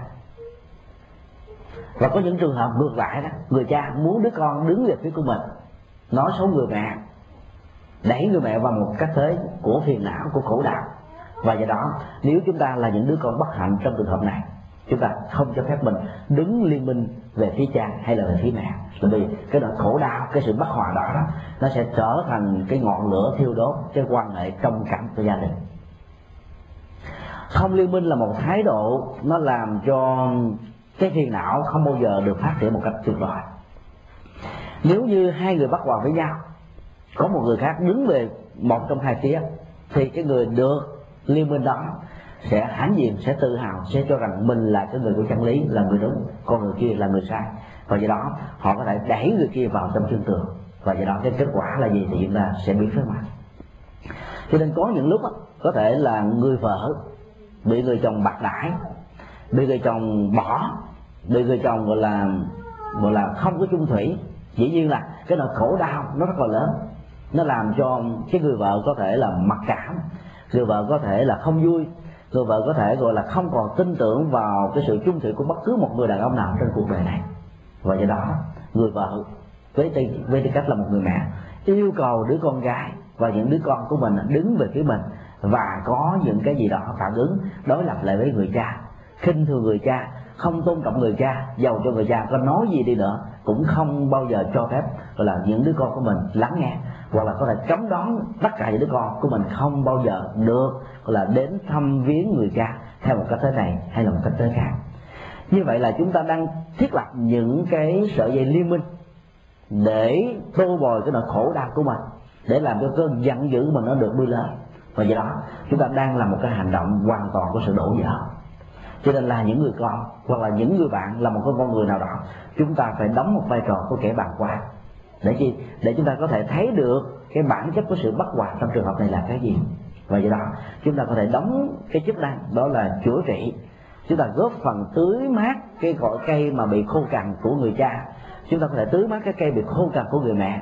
Chúng ta có thể làm cái công việc hòa giải. Chứ đừng bao giờ chúng ta làm công việc của trọng tài. Bởi vì làm công việc trọng tài là chúng ta đặt chúng ta vào một cái cấp thế gọi là gọi là chân vàng tức là ba thế. Đó là cái dần và do đó cái khổ đau nó lại càng gia tăng thêm nhiều hơn nữa. Cho nên đừng bao giờ liên minh với những cái nỗi khổ đau với những nỗi bất hòa bởi vì cái đó không phải là một giải pháp. Và nó có thể đẩy người khác vào trong một cách thế mà người kia không bao giờ còn có một cái nguyện vọng gì về tình thương, về hạnh phúc, về đoàn kết, về hóa giải. Cho nên nó rất là nguy hiểm. Như vậy là chúng ta cần phải phản quan lại chính mình. Xem rằng là trong quá khứ, tất cả những sự đổ vỡ nó có thể bắt nguồn từ một cái sự sân hận nào đó. Nó có thể gọi là do chúng ta tạo ra hay không? Hoặc là nó có, gọi là, đặt chúng ta vào một cái cấp thế chúng ta buộc những người khác phải đứng về phía lưng bên này hay không? Nhưng như có, thì chúng ta thấy rằng là cái lỗi nằm ở phía mình nhiều hơn. Và nếu chúng ta làm một cái con người lẽ ra phải đứng ở vai trò ban quan để giải quyết cái mối bất hòa đó, mà chúng ta lại có thiện cảm với một đối tượng mà chúng ta có ác cảm với đối tượng còn lại, cho nên chúng ta đã quên đi cái vai trò trung gian của mình. Cho nên chúng ta đẩy cái mối quan hệ đó vào trong cái vực thẳm và do đó cái khổ đau nó đang diễn ra dưới nhiều góc độ khác nhau. Chứ chúng ta thấy rằng là trong quá khứ mình đã từng có những cái cách ứng xử sai lầm như vậy, thì chúng ta cần phải nêu ra một quyết tâm. Đó là mình cần phải khắc phục. Mình cần phải chuyển hóa nó. Mình cần phải làm cho nó được diễn ra theo một cái thế hoàn toàn là tốt đẹp ở hiện tại và trong tương lai. Cho nên không liên minh là một cái cách thế để cho cái mối quan hệ sân hận đó, nó bị chặt đứng trở lại. Hoặc là nếu nó có diễn ra nó diễn ra theo một cái cách thế nó không ảnh hưởng đến với những người lân cận của chúng ta. Còn bằng không chúng ta có thể tạo thành theo cạnh chúng ta đứng về người chồng chúng ta có thể đứng về người vợ chúng ta đứng về người cha chúng ta đứng về người mẹ. Tất cả một cái đứng như vậy đều biến cái người còn lại trở thành kẻ thù trong khi đó. Người cha, người mẹ, người vợ, người chồng, đều chính là những người thân của chúng ta. Chúng ta không thể nào sống tách rời khỏi những người thân đó. Chúng ta không thể nói một cách gọi là bất cập rằng tôi không cần. Bây giờ giờ là ông muốn gì thì tôi sẽ chịu theo cái đó. Bà muốn gì tôi sẽ làm cho bà biết. Bà muốn ra tòa, tôi ra tòa. Bà muốn ly dị, tôi ly dị. Bà muốn gọi là đi tới đâu tôi đi tới đó. Tất cả những thái độ ứng xử như vậy đều tạo liên minh điều tạo cái liên minh của khổ đạo điều tạo cái liên minh của phiền não. Cho nên nó phải là một cái cách thức mà chúng ta cần phải sáng suốt để chặt đứt các cái sợi dây mất sức của liên minh đó. Chúng ta phải chặt cái liên minh của những cái cái cánh rừng được nối kết bởi những cái cây của người thân, của cái phe này, của phe nọ, để gì? Để chúng ta có được một sự quá giải. Và nhờ sự quá giải, chúng ta mới sống được một cách an vui và hạnh phúc ở trong cuộc đời này.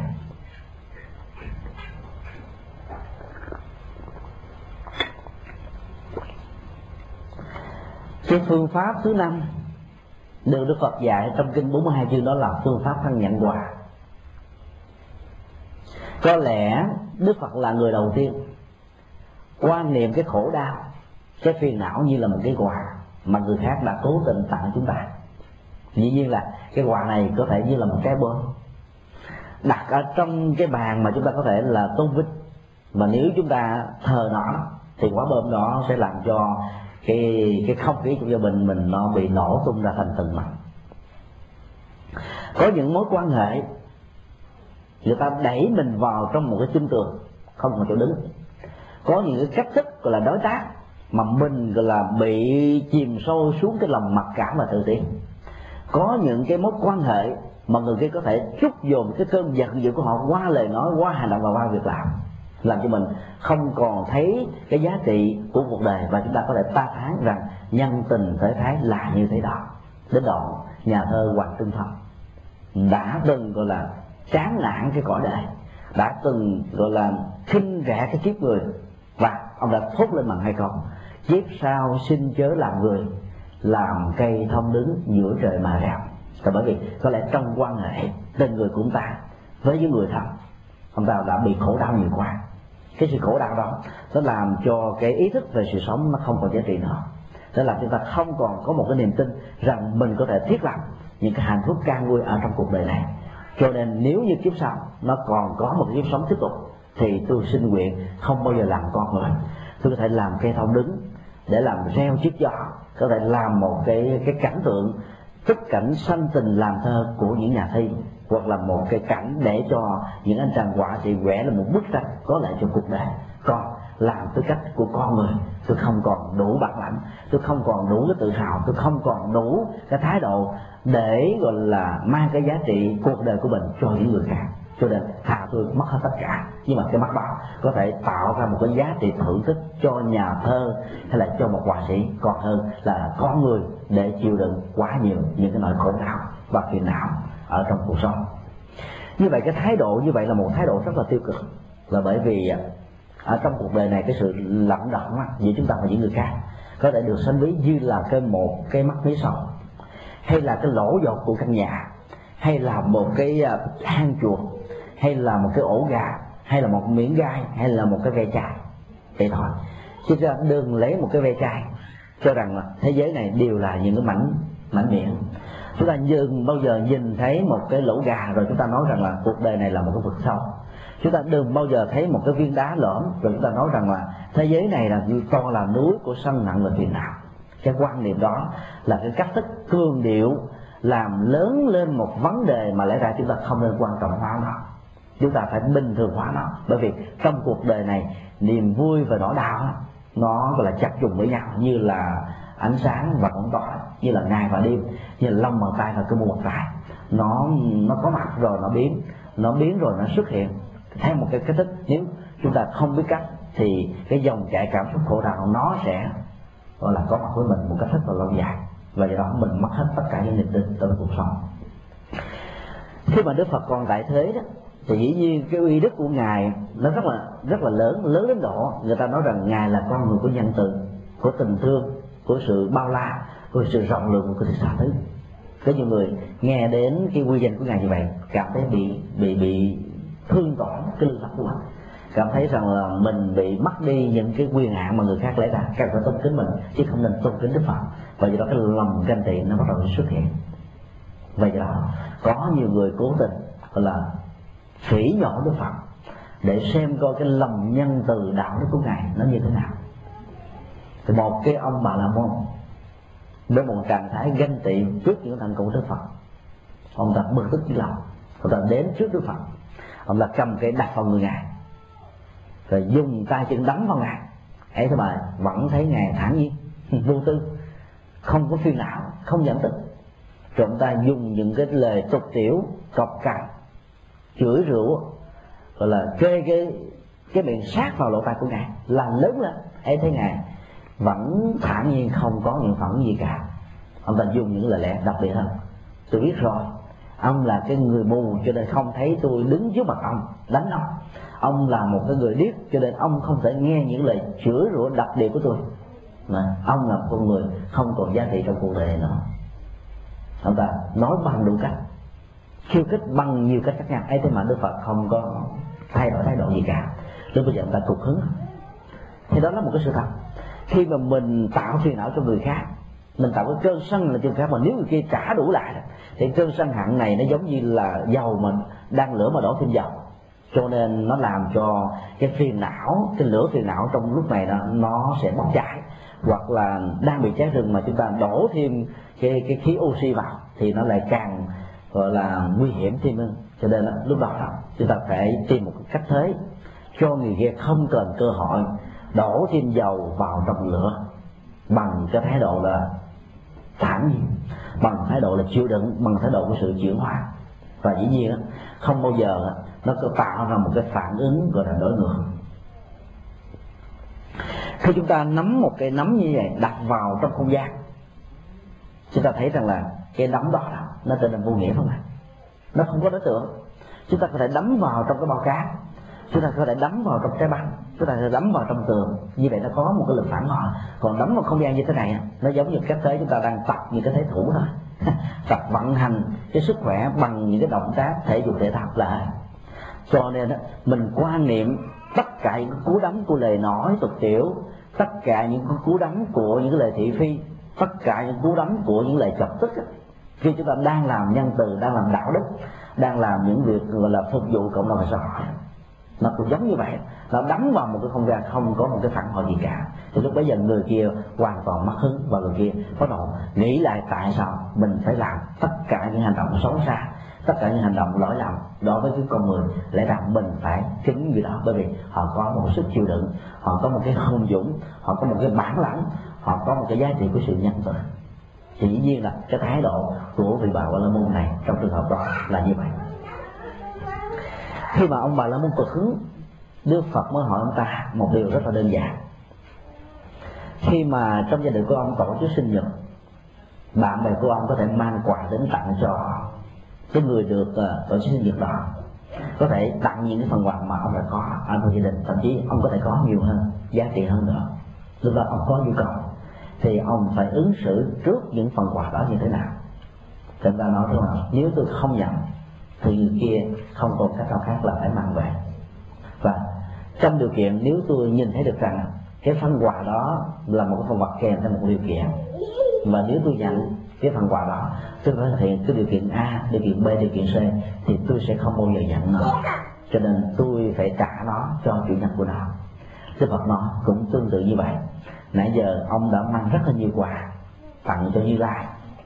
À, quà của sự sân hận quà của những lời nói độc ác quà của sự bực tức quà của sự giận dữ quà của lửa phiền não, tất cả những phần quà này như là không có chỗ để chứa nó nhà của Như là nó đầy đủ tất cả những lương thiện đạo đức, tất cả các tình thương lòng từ bi.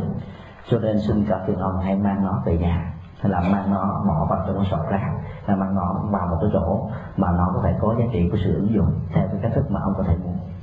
Thì cái lời nói của Đức Phật trong trường hợp này đó nó làm cho chúng ta có thể uh, suy luận nhận định theo hai theo cả hai cách thức khác nhau. Có nhiều người uh, không hiểu được cái dụng ý của Đức Phật. Nói rằng là Đức Phật đang làm một cái động tác là trả đũa. Trả đũa một cách thâm thúy.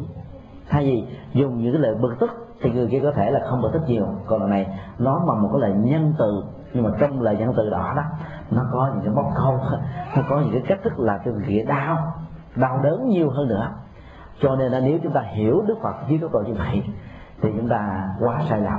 Là bởi vì cái lời nói nó không chỉ đơn thuần mang một cái hệ ý nghĩa trên bản chất của nghĩa đen và chỉ dẫn, mà nó còn liên hệ đến cái ngữ điệu mà chúng ta đã sử dụng cái lời nói đó như thế nào các bạn cũng một lời nói, nếu mà cái ngữ điệu của chúng ta đó, nó biểu đạt cái sự thông cảm, nó biểu đạt cái sự tha thứ và rộng lượng, thì giá trị của lời nói đó nó không phải là một cái mốc cầu mà nó là một sự chuyển hóa.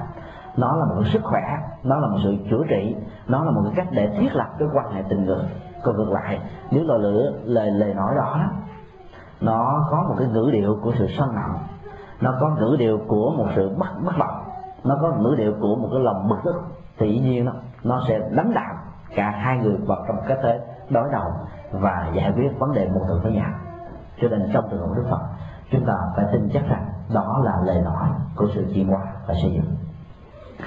Cũng một cái câu hỏi thôi mà nếu chúng ta quan sát ba người có ba cá tính khác nào sử dụng chúng ta thấy rằng là ba hệ nghiệm bắt đầu có mặt ví dụ khi chúng ta thấy một người kia đang bị à, bị thương rồi chúng ta dùng một cái câu nói tiếng Anh thông thường theo cái kiểu, cái kiểu mà cái nền nhân quả người Anh đã dạy tức là chúng ta gặp người khác chúng ta phải nói một câu là how are you ông khỏe không bà khỏe không anh khỏe không chị khỏe không. Cái câu nói đó, đó dĩ nhiên là nó không có bao hàm một cái nội dung rằng mình muốn lắng nghe người kia kể về cái tâm tích gọi là thương thật của mình. Rằng là ngày hôm qua tôi bị xe đụng rằng ngày hôm qua tôi bị tai nạn rằng ngày hôm qua tôi bị gọi là bất cẩn cho nên tôi bị đá thế này thế kia. Nó chỉ là một cách thức để biểu đạt thông thường. Khi chúng ta gặp nhau chúng ta chúng ta chào nhau một câu rất là lịch sự để biểu đạt cái mối quan hệ.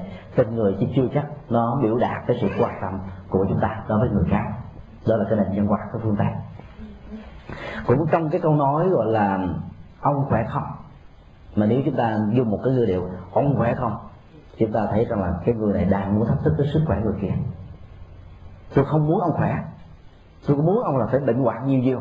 Cho nên trong cái lời hỏi của tôi là ông khỏe không đó, để tôi cho thấy được rằng là cái cái bệnh cái đau của ông là một cái hậu quả mà ông phải gánh chịu. Mà nếu như cái ngữ điều đó nó được biểu đạt như thế này đó là ông phải không? Thì chúng ta có thể hiểu được rằng đây là cái lời nói của sự cảm thông. Đây là nói của sự chia sẻ rằng mình thấy người kia đau giống như mình đang bị đau. Và người kia đau đó cần phải có sự an ủi, dỗ về thông cảm của những người khác. Còn nó có một cách thứ ba, giống như cái cách mà chúng tôi vừa phân tích ngay lần đầu đó là chúng ta hỏi như là một cái cách của ngoại giao. Còn chúng ta không hề đặt cái tình cảm gọi là thân cận, đồng tình, tán thưởng, chia sẻ, hay là cái tình cảm gọi là nó móc, nó méo ở trong cái câu nói đó. Cho nên cũng là một câu nói, nhưng mà nếu nó được biểu đạt bằng ba cái ngữ điệu khác nhau, thì chúng ta thấy rằng là cái giá trị nội dung của câu nói đó nó hoàn toàn khác biệt. Nó làm cho người kia bắt đầu có thái độ ứng xử khác với chúng ta tùy theo cái ngữ điệu mang theo cái ý nghĩa nội dung mà chúng ta muốn gửi gắm đến người kia. Chúng ta phải hiểu rằng là một bậc nhân từ như đức phật, khi dùng một khái niệm là tôi không nhận quà của anh, tôi không nhận những cái quà gặp cằn phiền não sân hận bực tức chửi bới, là ngài muốn nói rằng là tại sao chúng ta phải tặng cho nhau những phần quà như vậy? Chúng ta có thể bất đồng với nhau về quan điểm này, về quan điểm kia, nhưng mà chúng ta nên tôn trọng lẫn nhau về cái cá tánh về những cái mà anh có tôi không có cho nên nếu chúng ta không hòa hợp với nhau thì chúng ta hãy nên chấp tay để cho tất cả hai bên cùng hòa hợp tại sao chúng ta phải tạo những cái gai để cho chúng ta không thể đến gần nhau hơn tại sao chúng ta phải đặt ở xung quanh chúng ta nhìn cái chiếc áo dao mà lẽ ra chúng ta có thể gọi là gian? tay chúng ta ôm đến người kia tại sao chúng ta phải cầm trong tay chúng ta một cái vũ khí thay vì chúng ta có thể bắt tay bắt tay một cách chào nhau trong hòa bình và an vui hạnh phúc thì như vậy là cái lời đó của đức phật đó, nó mang một cái chất liệu của tình thương. Nó mang một chất liệu của sự tỉnh thức làm cho người kia nghĩ là tại sao mình phải nói những cái lời cầu cằn đối với một cái con người có nhiều giá trị, có nhiều đóng góp về tình thương, về ý nghĩa của cuộc đời. Lẽ ra ta phải tán cho con người như vậy. Lẽ ra ta phải ủng hộ con người như vậy. Lẽ ra ta phải tùy hỷ với sự thành công của những con người có giá trị về đời sống đạo đức như vậy. Cho nên sau câu nói đó, thì kinh mô tả chúng ta về một cái kết quả của sự chuyển quả đó là ông bà la môn này đã phát nguyện trở thành người đệ tử của Đức Phật. Cho nên trong tất cả những cái phiền não và sự sân hận, chúng ta có thể quan niệm đó như là một phần quà để chi? Để cái sự bực tức của chúng ta nó không có gì để được phát triển. Nếu chúng ta nghĩ đó là một cây gai, là một cái vật dơ, là một cái phiền não, là một cái chướng ngại, là một cái gì đó làm cho mình bực dọc, thì cái thái độ phản ứng đối kháng của chúng ta sẽ bắt đầu có mặt liền với người khác còn chúng ta nghĩ đó là một phần quà. Mà phần quà này á, chúng ta không cần đến. Chúng ta có quá nhiều thứ rồi. Chúng ta không có đủ chỗ để chứa nó ở trong cái ngôi nhà nhận thức hành động của mình, ở trong cái lý tưởng và phục vụ của mình, ở trong cái con đường dẫn thân của mình. Cho nên mình không cần phải mang vác nó ở trên lưng. Mình cũng không cần phải đội nó trên đầu. Mình cũng không cần phải, gọi là, bị một cái ám ảnh về nó rằng nó đang có mặt, rằng nó đang khống chế, rằng nó đang, gọi là, hãm hại mình bằng cái này hay là bằng cách khác cho nên quan niệm tất cả những phiền não, tất cả những cái chướng ngại, tất cả những cái gì không thích như là một phần quà, là một cái cách thức để chúng ta quẳng cái khổ đau ra bên ngoài cái tâm thức của mình. Chúng ta đẩy tất cả những nghịch cảnh vào trong cái sọt rác chúng ta không dung chứa lại những thứ không cần thiết cho cuộc đời của mình. Và do đó, mình có thể chuyển hóa nó một cách rất là rất là thành công. Với một cái quan niệm quà như vậy chúng ta có thể thương người kia nhiều hơn bởi vì ít nhất khi người khác mang quà đến, họ có lòng với mình không ạ? À? còn nếu chúng ta nói rằng người kia đến là kiếm chuyện, thì không bao giờ chúng ta biết ban ơn người đó. Chúng ta phải mang hơn rằng họ tặng quà cho mình, họ có lòng với mình, họ nhân từ với mình, họ đã đến với mình. Nhưng mà rất tiếc, mình không cần đến. Cho nên là mình không có phiền não với người đó. Mình không đặt người đó vào trong một trạng thái thiêu đổ lẫn nhau. Mình không đẩy người kia vào trong một cái phiền não cấp bội và do đó cái phiền não giữa mình và người kia nó có thể được chặn đứt ít nhất là về phương diện nỗ lực mạnh của chúng ta. Chỉ như là trong tất cả các mối quan hệ đó cái giá trị của sự xây dựng giá trị của sự đoàn kết hòa hợp đó, nó phải bắt nguồn từ hai phía. Cái nhận thức gọi là sáng suốt của mình và nhận thức chuyển hóa của người đạo. Nếu chúng ta có được sự sáng suốt chúng ta có được sự rộng lượng bao dung hỷ xả tha thứ nhưng mà người kia không có được càng cảm thấy tức tối trước cái hành vi hỷ xả bao nhiêu của mình thì nó càng phiền não nhiều nữa thì thì chúng ta phải chịu thôi. Là bởi vì họ đã đầy cái nắp của cái ly quan hệ, và do đó chúng ta có rót nước vào trong ly đó người kia cũng sẽ vĩnh viễn không bao giờ uống được cái hột giọt nước nào từ cái thiện chí của chúng ta. Thì trong trường hợp đó thì chúng ta phải chịu thua. Nhưng mà chúng ta cũng đừng quan niệm rằng nó là một cái gan mà nó phải được quan niệm như là một cái phần quà và khi quan niệm như vậy thì tất cả những phiền não nó dễ dàng được, gọi là, chuyển hóa được vào. Cho nên á, nếu như cái à, nội kết, cái gút mắt nó được thiết lập, thì nó chỉ được thiết lập một chiều ở người xấu, ở người cố gây chuyện, ở người tạo phiền não, ở người giam dữ chỉ còn nó không có mạnh đất tồn tại ở trong tâm, trong nhận thức, trong thái độ ứng xử của chúng ta.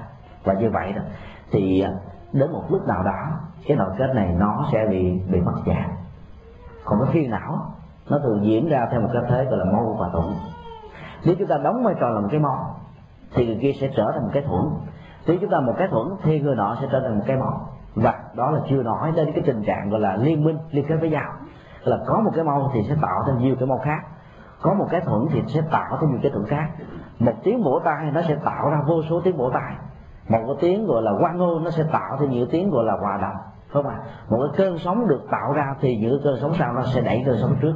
Tất cả những đó nó sẽ bắt đầu nó tạo thành cái trùng trùng rồi bắt đầu nó tạo ra nhiều cái cách thế, gọi là mình và người kia gặp rất nhiều cái cái trắc trở trong cuộc đời này. Thì hôm nay chúng tôi à, chia sẻ với quý vị về một số cái cái phương pháp được xem như là những cái phương tiện để chuyển hóa cái phiền não và cơn giận tức của mình. Và nếu chúng ta biết ứng dụng một cách tích hợp, có thể là một phương pháp trong một lúc, hay là hai phương pháp hoặc là ba phương pháp, có cái tránh cái phụ có cái hổ thương, có cái tạo nhân duyên, thì chúng ta có thể hóa giải cái cơn sân hận.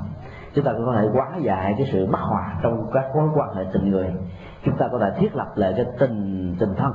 Chúng ta có thể tạo dựng được cái sự truyền thông. Chúng ta có thể gắn bó về những cái gì đã đổ gỡ chúng ta có thể dựng đứng những gì đã bị ngã xuống. Chúng ta có thể lật ngửa lên những gì đã bị ức xuống. Chúng ta có thể mang ánh sáng ở trong bóng tối. Và chúng ta có thể thiết lập cái niềm an vui hạnh phúc cho bản thân mình. Trước nhất và dĩ nhiên nó tác động một cách trực tiếp và tích cực đến những người khác. Và chúng tôi à, rất là mong tất cả chúng ta cùng suy nghĩ về những gì mà chúng tôi vừa chia sẻ trên tinh thần của Đức Phật dạy, để chúng ta cố gắng làm thế nào đó để mà được hạnh phúc một cách rất là lâu dài và giá trị hạnh phúc nó chính là giá trị của cuộc đời, chứ không phải là giá trị của những cái bám víu, những cái chấp trước, những cái phiền muộn mà chúng ta gây ra một cách cố tình hay là vô ý. Thì bây giờ thì à, chúng ta sẽ có một khoảng thời gian để trao đổi về đề tài, hoặc là trao đổi những vấn đề liên hệ đến Phật pháp, hay là những cái cách thức mà chúng ta hành trì. Nó có thể nó có những cái trục trặc ở trong cuộc sống. Bây giờ quý vị có thể nghĩ giải lao ba và sau đó thì có thể suy nghĩ cái, những cái thách thức mà quý vị có thể đặt câu hỏi để chia sẻ với tất cả những người có mặt ở trên uh, ngôi chính điện của chùa Hải Đức hoặc là đang online. Hay gì đó Phật.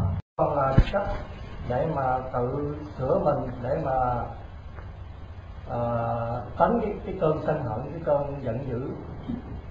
Nhưng mà nếu trong trường hợp mình mình phải đứng ra mình hòa giải giữa hai người đang sân hận với nhau mà bên nào cũng nghĩ là mình đúng hết và cho là mình chưa sai.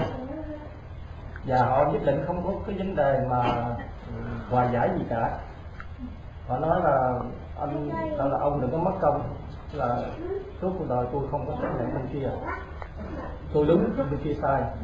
Và họ quan niệm là tôi tu thì tu nhưng mà, tu nhưng mà gặp quỷ phải trừ hoặc là đi với sư thì mặc áo cà sa, đi với ma thì mặc áo giấy thì bây giờ trong trường hợp đó hỏi thầy thầy mình phải làm sao? Và theo cái quan niệm của thầy là cái câu đi với thầy mặc áo cà sa đi với ma mặc áo giấy có đúng hay không? Hay là tu vẫn là tu nhưng mà gặp quỷ phải trừ thì cái câu đó có đúng hay không? À, chúng tôi xin lập lại cái câu hỏi. Đó là à, trong trường hợp hai người có một thái độ bảo thủ mà không bao giờ nhận thấy gọi là người kia có cái gì đúng và chỉ có mình đúng, và không bao giờ chấp nhận cái sự hòa giải của người khác. Và nếu mình là một con người đóng vai trò trung gian để hóa giải hai cái mối hận thù và hiềm khích này thì mình phải làm cách nào? Cái thứ hai nữa là cái quan niệm là mình đi với ma, thì phải mặc áo giấy, còn đi với à, thầy thì mặc áo nhà sư. Quan niệm đó là đúng hay là không đúng? Mà nếu không đúng thì chúng ta phải ứng xử như thế nào? Câu hỏi này là một câu hỏi rất là hay nó hay vì nó đặt ra một cái ờ, cái cái cái gút mắt mà rất nhiều con người trong chúng ta bị vấp phải trong cuộc đời. Chúng ta có thể nhìn thấy hai người thân của chúng ta trở thành kẻ thù của nhau. Và người nào cũng cho rằng là mình là đúng, và dĩ nhiên khi mình cho rằng mình là đúng, mình không bao giờ chấp nhận người khác. Và do đó, mình đóng bít cái cửa ngõ của sự truyền thông cái sự liên lạc giữa chúng ta và người kia và ngược lại. Cho nên trong trường hợp đó đó chúng ta đang xây dựng, gọi là một cái bức tường thành đắc linh trong mối quan hệ. Và chúng ta nghĩ rằng là chúng ta sẽ mang cái bức tường đắc linh đó vào trong tâm thức ở đời này và đời sau. Cho nên chúng ta không bao giờ chấp nhận người khác. Nhưng mà nếu như mình ứng xử như vậy, dĩ nhiên là giữa chúng ta và người kia không bao giờ có được sự lợi lạc, không bao giờ có được sự an vui. Chúng ta không thể, gọi là đẩy người khác vào một cái cách thế mà người kia khó xử dĩ nhiên là mình đứng bằng quan mình có thể nghĩ như vậy, mình suy luận như vậy, mình ứng xử như vậy, nhưng mà hai người trong cuộc đang có một cái nội kết.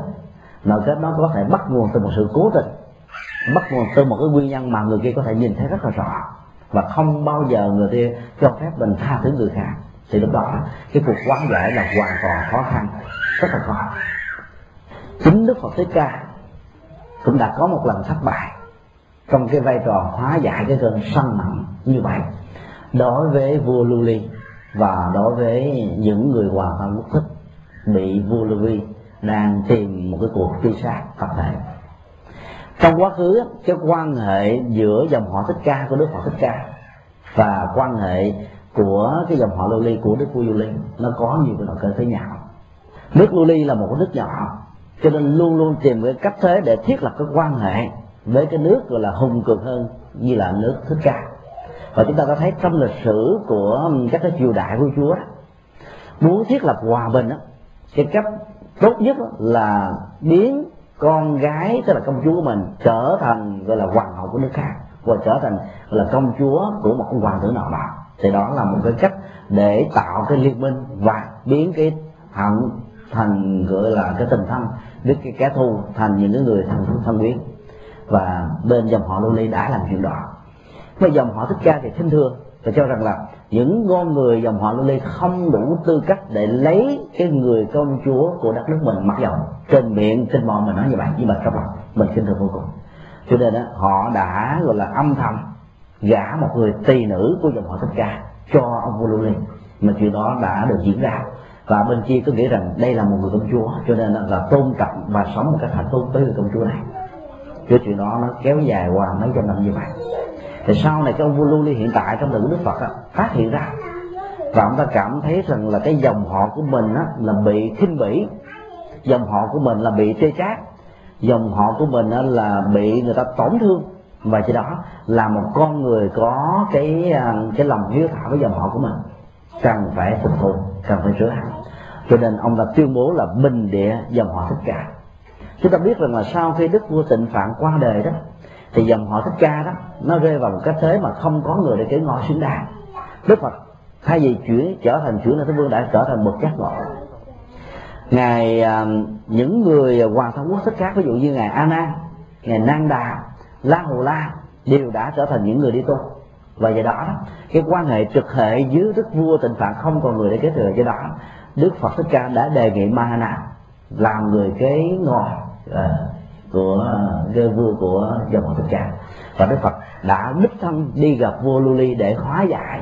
Và cách hóa giải của ngài rất là tư biết ngài nói rằng là cái sự sai lầm của dòng họ thích ca ở trong quá khứ chỉ là cái sai lầm của ông vua thời đó chứ chưa các gì là sai lầm của toàn thể dòng họ. Cái thứ hai chúng ta không thể quy trách nhiệm của cái sai lầm trong quá khứ đối với cái những con người không có sai lầm ở trong hiện tại. Cái thứ ba đó liệu cái việc mà truy sát tập thể để mà rửa hận phục thù đó, nó có thể làm cho cái hận của dân dân tộc và đất nước lưu ly quan được hạnh phúc hay không? Hay là nó sẽ tạo thêm những cái thù mới? Từ một cái thù nhỏ trong quá khứ đã bị lãng quên trở thành những cái thù rất là lớn. Đối với không chỉ là một người như trường hợp của lưu ly mà nó là 50 người rồi 100 người và 500 người và lịch sử nó cho thấy là 500 người của dòng họ tất cả đã bị truy sát tập thể cho nên chuyện đó là một cái chuyện không nên làm. Cái thái độ ứng xử như vậy là một thái độ không khôn ngoan và cái sự dấn thân làm trả đũa như vậy là chúng ta mang thêm tội lỗi cho cái dòng họ, gọi là lưu ly ở trong quá khứ. Tạo thêm những cái nỗi khổ đau cho cả hai bên, ở hiện tại và trong tương lai cho nên đức phật khuyên rằng là hãy lấy cái tình thương để xóa bỏ hận thù, hãy lấy từ bi để giá hóa giải tất cả những cái lấn cấn về các mối quan hệ không đẹp với nhau ở trong quá khứ cũng như là trong hiện tại. Ấy thế mà chu lưu liêu hoàn toàn quan cố, không chấp nhận. Và do đó, cái cuộc chiến đã diễn ra và cái phần thương tổn và chết chóc nó nằm về phía của dòng họ thích ca chúng ta thấy đây là một cái sự kiện lịch sử. Đức phật muốn hóa giải ấy thế mà người kia nếu không có lòng, gọi là muốn chuyển hóa không muốn lòng, không có lòng hỷ xả bao dung, thì cái sự hóa giải đó đó, hòa giải đó vẫn không bao giờ có kết quả. Như là chúng ta mong đợi.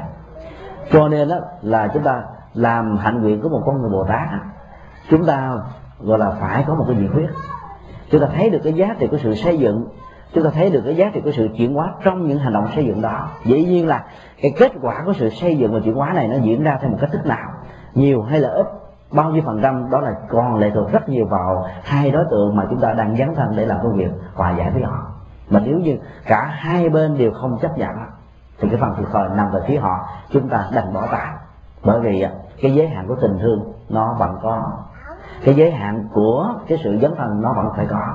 Cái giới hạn của nhân quả của hai người kia đang thù hận với nhau họ muốn trả đũa lẫn nhau họ muốn tiêu diệt lẫn nhau họ không bao giờ muốn xong cùng với nhau. Là chuyện mà họ có thể phải gánh lấy không chỉ ở đời này và còn đời sau nữa. Cho nên đó, tất cả mọi nhân quả phải do con người gọi là chủ thể từ lại quyết lấy. Còn chúng ta chỉ đóng vai trò là chắc xúc tác là một điều kiện để giúp cho người kia thấy được rằng họ đang làm một cái việc sai lầm. Họ đang gây đau khổ cho nhau. Họ đang gọi là gieo trồng những hạt giống sân hận lên nhau và ảnh hưởng đến đời sống của những người liên hệ trực tiếp hoặc là gián tiếp với người đó. Cho nên, trong trường hợp nếu cả hai người không chấp nhận thì chúng ta phải biết rằng đó là giới hạn của cái sự chấp mắc. Đó là giới hạn của lòng báo thù. Đó là giới hạn của một cái lương tâm mà không bao giờ nhìn thấy được cái sự chuyển hóa của cuộc đời. Riêng đối với cái câu quan niệm là đi với phật mặc áo cà sa và đi với ma mặc áo sấy chúng ta thấy rằng là đó là một cái cách thức để giải quyết những cái sự xung đột trong cuộc đời. Khi mà cái con ma kia, sau những quá trình chuyển hóa nó không bao giờ có được giá trị, sau những quá trình hòa giải vẫn không bao giờ xây dựng, không bao giờ gọi là làm mới chính mình, sau những cái đóng góp của người khác mà người này vẫn cố tình cản phá, gây trở ngại, gây khổ đau cho nhiều người khác, thì lúc bấy giờ chúng ta phải có biện pháp mạnh. Đó là cái cách thức mà tất cả các hệ thống luật pháp ở trên cuộc đời này xưa cũng như nay đã ứng dụng. Tức là luật pháp không bao giờ chấp nhận xây dựng cuộc đời và con người bằng cái lời nói của tình thương, bằng lời nói của lòng từ bi, bằng lời nói của hòa giải, mà phải bằng sự trung trị nếu anh đã giết người, thì anh sẽ phải bị người ta giết, mà người giết ở đây chính là luật pháp của một quốc gia. Nếu anh đã từng trộm cắp, thì anh có thể bị chặt đứt cái bàn tay so với cái nền văn hóa và luật pháp của trung đông. À, nếu anh đã từng gây khổ đau cho cuộc đời thì anh phải bị luật pháp và sự trừng phạt làm cho anh khổ đau cách tương tự. Với cái sự khổ đau đó đó thì anh sẽ phải sợ và anh không bao giờ tái phạm ở trong tương lai. Với cái khổ đau đó mà anh chịu đó ở hiện tại thì những con người có những cái quyền ước có những cái hành động tương tự như anh sẽ không bao giờ dám làm giống như anh ở trong hiện tại và tương lai. Và do đó sự trừng phạt nó mang của giá trị giáo dục cho người khác như vậy đi với ma không thể mặc áo là sao mà phải mặc áo giấy. Tức là phải có những phương tiện thích đáng để tạo những con người kia có được giá trị của sự chuyển hóa. Như vậy chúng ta có thể nói cái câu nói đó đó, nó có thể rất là đúng với tinh thần của hệ thống luật pháp xã hội. Nhưng mà nó không đúng với tinh thần từ bi của nhà Phật. Bởi vì chúng ta thấy rằng Đức Phật không bao giờ nói những câu như vậy. Các vị tổ cũng không bao giờ nói những câu như vậy. Mà các vị tổ, các vị a la hán các vị bồ tát, các đức phật, nhìn thấy được cái khả năng chuyển hóa cuộc đời của con người, nhìn thấy được cái sự chuyển hóa ờ, về những cái sai lầm của con người với nhau, nhìn thấy được cái sự chuyển hóa về những cái nỗi đau, về những cái phiền não, về những cái nội kết, về những cái đối đầu, về những cái xung đột, về những cái sự, gọi là, tổn thương lẫn nhau ở trong cuộc sống.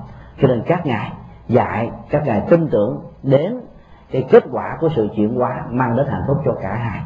Do đó đó trong trường hợp đó, chúng ta nên, gọi là, tận dụng tất cả những điều kiện, những phương pháp mình có được để góp phần làm cho cái con ma của nghiệp lực, làm cho cái con ma của phiền não, làm cho cái con ma của một cái nhân vật nào đó có thể chặn đứng, có thể ngưng lại cái cây gươm khổ đau của mình, có thể dừng lại cái cây súng của bất hạnh của mình, có thể dừng lại cái quả mềm dừng lại các hành động khủng bố, dừng lại tất cả những điều kia và đó là cái tinh thần mà đức phật đã dạy cho nên đó, chúng ta phải à, đặt ra một cái vấn đề như thế này. Giữa những lời mà các vị tổ dạy và những cái nhà văn học Phật giáo viết và những gì mà Đức Phật dạy nó có một khoảng cách rất là lớn. Có những trường hợp đó, những con người văn học Phật giáo viết nó giống với tinh thần của Đức Phật dạy nhưng mà có những trường hợp không đúng. Nhưng mà nếu chúng ta cho rằng nó là chân lý bất vô dịch chúng ta áp dụng theo thì chúng ta đang là những con người đi ngược lại với tinh thần của nhà Phật và lúc đó, cái đổ đau nó có thể, nó xuất hiện, cái khổ đau nó có thể cứ con nào và cái khổ đau nó có thể làm cho con người trở nên gọi là chán trường, thất vọng và mất hết tất cả những niềm tin về về những cái tốt đẹp ở trong cuộc đời này. Cho nên là những người phật tử tu học theo cái tinh thần quá giải của đức phật, chúng ta đừng bao giờ quan niệm gọi là phải trừng phạt là ma bằng cách là mặc áo giấy với chúng là tương kế tự tế hay là họ chúng làm xấu một thì chúng ta cũng làm xấu hai. Chúng chúng tạo những khổ đau cho chúng ta thì chúng ta phải tạo những khổ đau tương tự. Và như vậy, chúng ta đang đặt người khác lên một bàn cờ, gọi là con và mắt. Chúng ta đang đối đầu với họ giống như là hai con gà đá với nhau. Chúng ta đang biến mình thành một cái gương và người kia là một cái cái gương. Và người nào bất cẩn người đó có thể bị cái gương này giết chết. Và do đó, nó không phải là một giải pháp. Nó có thể trở thành một cái lời biện hộ để binh vực cho một cái thái độ không có, gọi là gọi là nhân từ của chúng ta. Nó có thể trở thành một cái bình phong để che đậy tất cả những cái thái độ ứng xử mà mình không bao giờ chấp nhận và tha thứ người khác. Nó có thể trở thành một cái lời, gọi là, biện minh cho những cái mà mình chưa có thể làm được theo tinh thần của Đức Phật đã dạy. Cho nên theo chúng tôi nghĩ đó, là chúng ta nên theo tinh thần Đức Phật đã dạy. Tức là chúng ta phải tìm những giá trị của sự chuyển hóa. Chứ đừng bao giờ, gọi là, đặt kẻ thù vào trong một cái cái bình diện đối kháng với mình. Không bao giờ đẩy họ vào trong một cái cách thấy khó xử mà mình phải nghĩ rằng họ có thể chuyển hóa được. Và cái đạo lý vô thường ở trong nhà Phật cho rằng mọi sự vật hiện tượng trong cuộc đời này nó nằm trong một cái thế vận hành chuyển biến trôi chảy vậy đó, nếu như nó là một cái sự vận hành diễn biến trôi chảy thì tính cách, cái tâm lý, cái thái độ, cái lập trường của con người, dù là tốt hay xấu, cũng nằm trong một cách thế trôi chảy như vậy. Có thể trong quá khứ, họ đã từng làm điều xấu, nhưng mà trong hiện tại, họ có thể làm những việc lành trong hiện tại, họ có thể còn quá cố, nhưng mà trong tương lai, họ có thể giật mình, họ có thể thức tỉnh. Đó là chuyện thuộc về vô thường. Đó là chuyện thuộc về chuyển hóa. Cái gì nó thuộc về khổ đau, người ta đặt cái sự thay đổi đó thành thành những cái từ như là vô thường. Cái gì nó thuộc về giá trị và đóng góp, người ta đặt nó bằng một khái niệm của sự chuyển hóa. Và đức phật đã tin vào khả năng chuyển hóa cho nên đối với đức phật, không bao giờ ngài kết án những con người đã tạo khổ đau cho ngài. Hoặc ngài không bao giờ đẩy người đó vào trong địa ngục. Ngài cũng không bao giờ quyền rủa những người đó vào cái cảnh giới cái súc sanh và ngạ quỷ, mà ngài luôn luôn thọ ký cho những người nhất xiển đề thành phật. Tức là những con người mang lại cái sự cản phá trên bước đường hoàn pháp của ngài, mang lại cái khổ đau cho những cái con người, gọi là sống hạnh phúc trên những lời dạy của đức phật chúng ta thấy là cái thái độ ứng xử của đức phật hoàn toàn là khác với thái độ phạm của chúng ta. Cái phạm của chúng ta nếu như trong quá khứ mình đã từng bị người khác làm cho khổ đau thì bây giờ mình không thể nào tha thứ. Mình phải trả đũa bằng một cách này một cách kia, và mình nói rằng mình phải cho người kia một bài học. Là như vậy, chúng ta và người kia mãi mãi là những con người của khổ đau và cái khổ đau này, nó sẽ chặt trùng tiếp nối từ đời này sang kiếp khác, và cho đó sẽ không bao giờ có được sự chấm dứt. Nên đó là cái tinh thần mà chúng tôi nghĩ rằng là đức phật nói rất là hay. Và nó khác với cái tinh thần của cái nền dân học phật giáo do những người phàm đã viết ra những tư tưởng này hoặc là những tư tưởng khác. À, chúng tôi xin à, đọc một cái câu hỏi ở trong room. Theo sự hiểu biết giới hạn của con phật giáo khởi nguồn từ ấn độ mặc dầu có nhiều tinh tí nhưng tại sao lại không phát triển bằng đạo ấn độ giáo hồi giáo? Xin thầy giải thích đây là cái câu hỏi mà nó không có ăn nhập vào trong cái đề tài lắm. Thì chúng tôi cũng xin ờ, xin bàn một cách, gọi là, giảng lược. Sự tồn tại và phát triển của một tôn giáo, nó lệ thuộc rất rất nhiều vào các yếu tố. Đó là nhân lực, tài lực, trí tuệ và sự đóng góp của những con người liên hệ trực tiếp hoặc là gián tiếp đến cái tôn giáo đó. Trong trường hợp của đạo phật, chúng ta thấy rằng là khi mà nó có mặt ở trên mảnh đất đất, mảnh đất văn hóa và tâm linh quốc độ thì lúc bấy giờ, cái vai trò của ấn độ giáo nó bị mất hẳn. Và khi mà đạo phật đã tạo ánh sáng tuệ giác và nhận thức cho con người của ấn độ, thì tất cả những thành phần bà là tôn giáo, cực đoan và truyền thống, không bao giờ chấp nhận đức phật. Họ bằng một cách, đẩy đức phật vào một cái cách thấy khó xử. Ví dụ như thông qua những lời phê bình chỉ trích, thông qua những cái gán ghép sai lầm, thông qua những cái lời du khống, thông qua những cách hãm hại bằng cách này một cách kia và tất cả những hành động đó, nó đều không thành công. Như chúng ta đã thấy ở trong lịch sử. Khi hồi giáo xâm lăng ấn độ vào thế kỷ thứ 13 hồi giáo đã ý thức rất là rõ rằng rằng đạo phật đã thay thế mảnh đất tâm linh của người ấn độ đẩy ấn độ giáo vào một cái chỗ không còn chỗ đứng bởi vì ấn độ giáo dựa trên giai cấp dựa trên bất bình quyền, dựa trên cái phân biệt chủng tộc, dựa trên cái phân biệt nam nữ dựa trên những cái mà con người lệ thuộc quá nhiều vào thần linh. Trong khi đó, đạo phật đi ngược lại với những cái cái truyền thống phong tục phật quán đó. Cho nên nếu để đạo phật tồn tại, thì chẳng những ấn độ giáo không còn chỗ đứng, mà ngay cả cái đạo hồi như là một cái nền tảng tâm linh mới cũng không bao giờ có thể bám rễ một cách sâu chắc ở đất nước này được. Cho nên họ đã phải làm những cái công cuộc gọi là tri quét làm tàn nát cái nền văn hóa, tâm linh của đạo phật. Họ đã đốt đại học nam Lăng Đà họ đã giết sư sãi họ đã phá những cái công trình kiến trúc nghệ thuật của Phật giáo. Họ đã làm cho những con người Phật giáo không còn chỗ đứng. Họ đã cô lập những người Phật tử và họ đã tạo cơ hội một cách bất công cho những con người nào chịu và chấp nhận sự đổi đạo từ đạo Phật sang đạo Hồi giáo. Họ đặt những con người, gọi là, không chấp nhận, không sợ hãi trước những cái sự dụ dỗ đó vào một cái cách thế khó sống, đó là nếu như không theo thì phải chết, nếu như không theo thì phải tù đày nếu như không theo thì mất hết tất cả người lại ở trong xã hội, nếu như không theo thì không bao giờ có điều kiện để thăng hoa tiến chức ở trong cuộc đời. Từ những cái cái chính sách gọi là hà khắc bậc đạo phật đã mất hẳn chỗ đứng ở trong lòng của đất nước ấn độ. Và kể từ khi mà cái cái nền à, cai trị của hồi giáo được thay thế bằng cái nền cai trị của anh giáo, tức là của tinh lành ở trên mảnh đất ấn độ. Thì lúc bấy giờ chúng ta thấy rằng là đạo phật một lần nữa mất chỗ đứng là bởi vì tin lành, họ có một cái phương pháp truyền đạo. Đi bằng con đường của tinh kinh tế, bằng cái con đường của ờ, hướng dụ, bằng cái con đường của những cái giá trị ờ, nó thuộc về ờ, cộng đoàn, xã hội, sinh hoạt. Nó bằng những cái cách thức mà con người có thể lẫn lộn nó là cái giá trị tuyệt đối so với cái giá trị tâm linh tuyệt đối của đức phật và từ đó họ dễ dàng gọi là từ bỏ đạo đạo phật. Và có những cái cách thức từ một số nhà truyền giáo à, của à, anh có mặt tại Ấn Độ đã vận dụng cái cách thức mà hồi giáo đã đáp ứng hay là đã sử dụng cho đạo Phật cách đây gọi là nhiều thế kỷ về trước. Chính vì vậy mà trải qua nhiều cái thời gian đạo Phật khi mà đã không còn chỗ đứng sau những cuộc càn quét của cái sự phân biệt đối xử tôn giáo à, từ đạo hồi và từ gọi là đạo tinh lành nó không còn có cơ hội để mà vươn lên ở trong mảnh đất của đất nước Ấn Độ thì sau thời kỳ anh trị đó, vào năm 1947 thì chúng ta thấy rằng là Ấn Độ giáo bắt đầu phục hưng. Bởi vì à, họ tạo điều kiện cho những cái thành phần giai cấp thống trị trong xã hội Ấn Độ đứng lên chuyển dương cái nền văn hóa của kinh điển Vệ Đà chuyển dương cái nền văn hóa của kinh điển Upanishad chuyển dương cái nền văn hóa của Bà La Môn. Và do đó đạo Phật một lần nữa không còn trở đứng.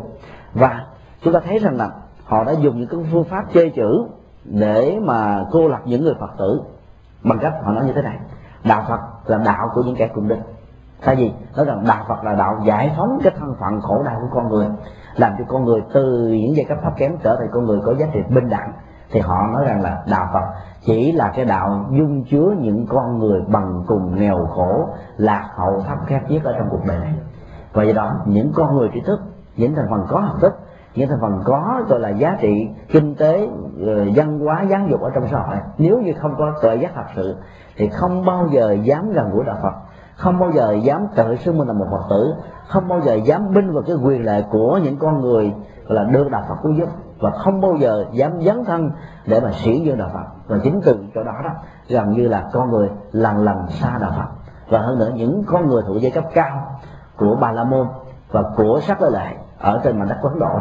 Lợi dụng một cái trường hợp đó, để họ có được những giá trị, gọi là, bất luật sức lao động và kinh tế của những người thấp kém, vốn là những người, gọi là, thân thuộc của họ ở trong quá khứ. Cho nên chính vì vậy mà đạo Phật cho đến ngày hôm nay vẫn chưa có cơ hội phục hồi đúng nghĩa như nó đã từng phát triển ở chỗ này, ở chỗ nọ. Ví dụ, thông qua đất nước Thích Lan, Miến Điện, Thái Lan, Lào, Campuchia, Trung Quốc, Nhật Bản, Triều Tiên và Việt Nam vân. Và ngày nay, nó đã lan rộng và tìm cái chỗ đứng Ờ, là rất là vững chãi ở Mỹ, Pháp, Anh, Đức và thế giới của phương Tây nói chung. Cho nên đó chúng ta cũng đừng bao giờ quá buồn rầu về cái hiện tượng tại sao cái nơi đã khai sinh đạo Phật bây giờ không còn cái chỗ đứng của đạo Phật nữa.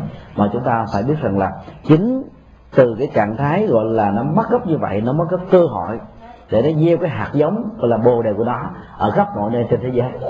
Chúng ta có thể nhìn thấy hình ảnh của đất nước tây tạng khi bị rơi vào tay trung cộng thì đó là cái cơ hội để khẳng định nó ở cái mảnh đất của thế giới và phương tây nhiều hơn. Chúng ta thấy phật giáo tây tạng bây giờ có mặt ở mỹ, ở pháp, ở đức, ở mọi nơi trên thế giới. Và do đó, nó là một chuyện mà chúng ta đáng mừng hơn là đáng buồn. Chúng ta phải vui hơn là tuổi hận. Chúng ta phải thấy được cái giá trị của sự tích cực, cái sự vận hành, cái dòng chảy của chánh pháp. Nó ở chỗ này và ở chỗ kia, miễn là chỗ nào vẫn còn sự hành trì, chỗ đó vẫn còn chánh pháp chỗ nào có sự hành trì, chỗ đó có được an vui và hạnh phúc. Và cái đó là cái mà chúng ta có thể hãnh diện tự hào. Chứ không phải là chúng ta thấy rằng là nó phải có mặt ở đạo phật thì mới gọi là đạo phật. Còn nó không có mặt ở đạo phật, ở ấn độ thì nó không còn là đạo phật nữa. Tất cả những quan niệm đó, nó có thể là chuyển với một cái đạo phật của lịch sử, một đạo phật của quá khứ, chứ không phải là đạo phật của hiện tại. Cho nên chúng ta không cần bằng tâm đến rằng là tại sao ấn độ là không còn có thể phát triển đạo phật như nó đã là trong quá khứ mà chúng ta hãy nhìn vào thực tại rằng ngày nay đạo Phật đã có mặt khắp mọi nơi. Và giá trị của đó đó là mang lại an vui và hạnh phúc cho cuộc đời này. Chúng tôi xin nêu một cái câu hỏi của trong room. Khi sân hận bốc lên, sau khi quán niệm hơi thở, đối trị sân hận không có hiệu quả. Đương nhiên lúc này, ý nghĩ nhân quả cũng không có hiệu nghiệm vậy con phải làm sao để giữ bình tĩnh mà hành, mà tránh đi tất cả những nghiệp xấu có thể tạo ra cho người khác? Cái câu hỏi này nó liên hệ đến ờ, những cái khả thể của sự hành trì. Tất cả chúng ta có thể lâm vào cái tình trạng tương tự như là câu hỏi vừa nêu. Có nghĩa là chúng ta vẫn hiểu được rằng là khi mà cái cơn sân hận nó diễn ra giữa chúng ta và người khác, chúng ta lấy hơi thở làm một cái đề tài để quán chiếu chúng ta để cái sân hận nó được quá giải theo cái sự vận hành của hơi thở. Chúng ta tạo những cái giá trị của an lạc hạnh phúc, thay thế những cái sự vận hành của khổ đau, của sân hận, của phiền não. Nhưng mà đôi lúc chúng ta thành công, nhưng mà đôi lúc chúng ta không thành công. Là bởi vì cái cá tính của con người nó tạo thành thái độ chấp trước. Cái cá tính của con người nó làm cho chúng ta, gọi là biết mà chúng ta không làm một cách tuyệt đại chúng ta làm mà chúng ta vẫn còn tiếc nuối về cái sân hận mà lẽ rằng mình phải buông nó, nhưng mà mình lại không chịu buông. Cái thứ hai đó, khi mà chúng ta làm như vậy thì lúc bấy giờ chúng ta có thể, gọi là, đặt nó vào một cái khả thể để biện hộ chính mình rằng có thể là cái nghiệp của mình là quá. Cho nên cái nội kết giữa mình và người kia không thể nào được tháo gỡ một cách trọn vẹn và tuyệt vời. Cho nên đó mình tạm chấp nhận cái hệ quả.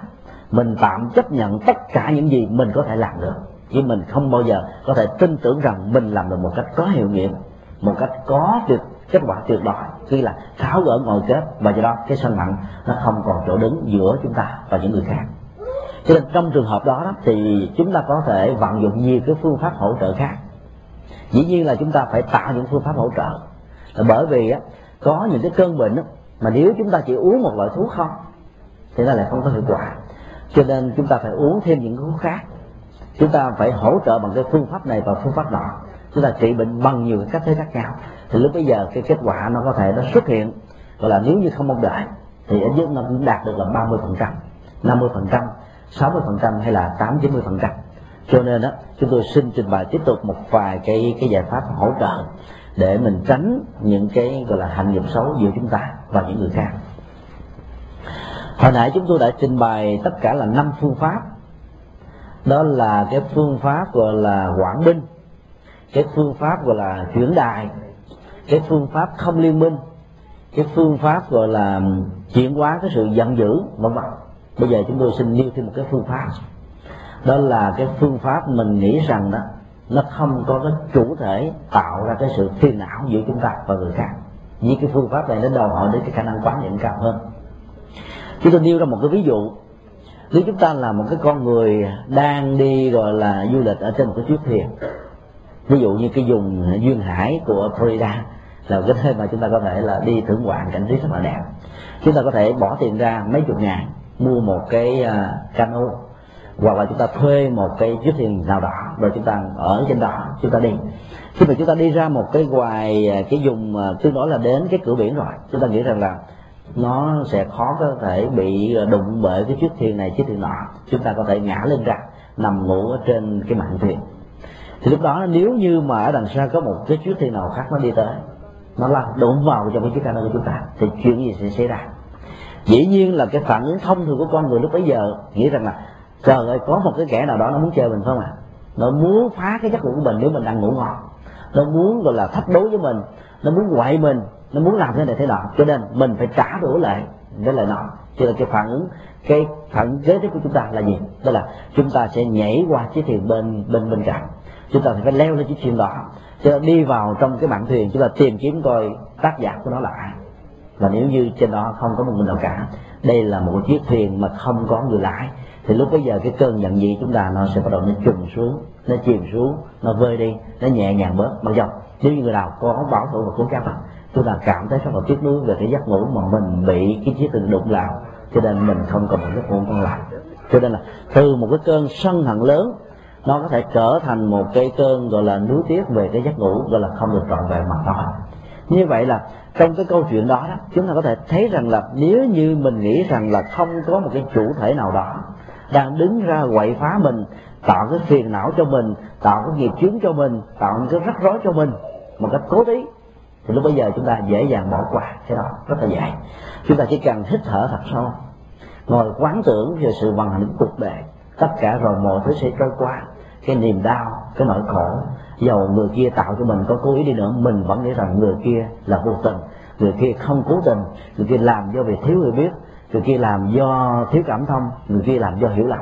Để chi? Để chúng ta không bao giờ trốn người kia vào một cái trách nhiệm rằng phải chịu tất cả những hệ quả mà mình có thể phản hồi mà mình có thể tạo ra cho người kia một cách gọi là đối ngược lại. Cho nên mình nên quan niệm rằng là không có chủ thể tạo ra phiền não và cũng không có cái dòng chảy phiền não đang vận hành trong cái nỗi khổ đau của chúng ta do người khác tạo ra. Từ bây giờ chúng ta dễ dàng quên đi uh, cái nỗi khổ đau dễ dàng quên đi cái sự sân hận dễ dàng buông thả và dễ dàng tha thứ. Dĩ nhiên là cái phương pháp này nó đòi hỏi đến cái sự quán niệm rất là cao. Cao đến độ á nếu không khéo chúng ta làm không nổi nó đòi hỏi đến cái sự hy sinh, nó đòi hỏi đến cái tấm lòng rộng lượng, nó đòi hỏi đến cái khả năng tha thứ, nó đòi hỏi đến cái kỹ năng mà chúng ta vận dụng, ứng dụng ở trong cuộc đời này.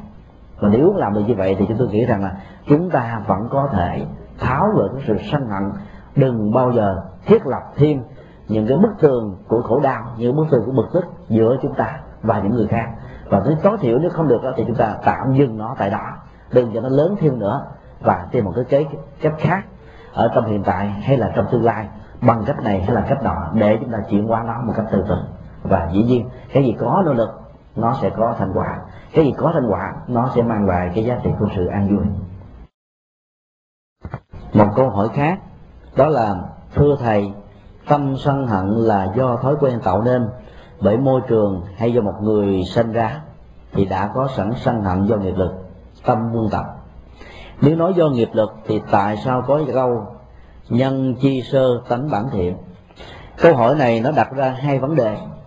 Cái vấn đề thứ nhất là quy kết gọi là tất cả cái lòng sân hận của con người, tất cả những sự trả đũa, thái độ gọi là ứng đối, tiêu diệt đối tượng như là một thói quen đã được tạo ra từ trong quá khứ cái thói quen đó nó có thể bắt nguồn từ một cái nỗi khổ đau nào kết giữa chúng ta và người khác.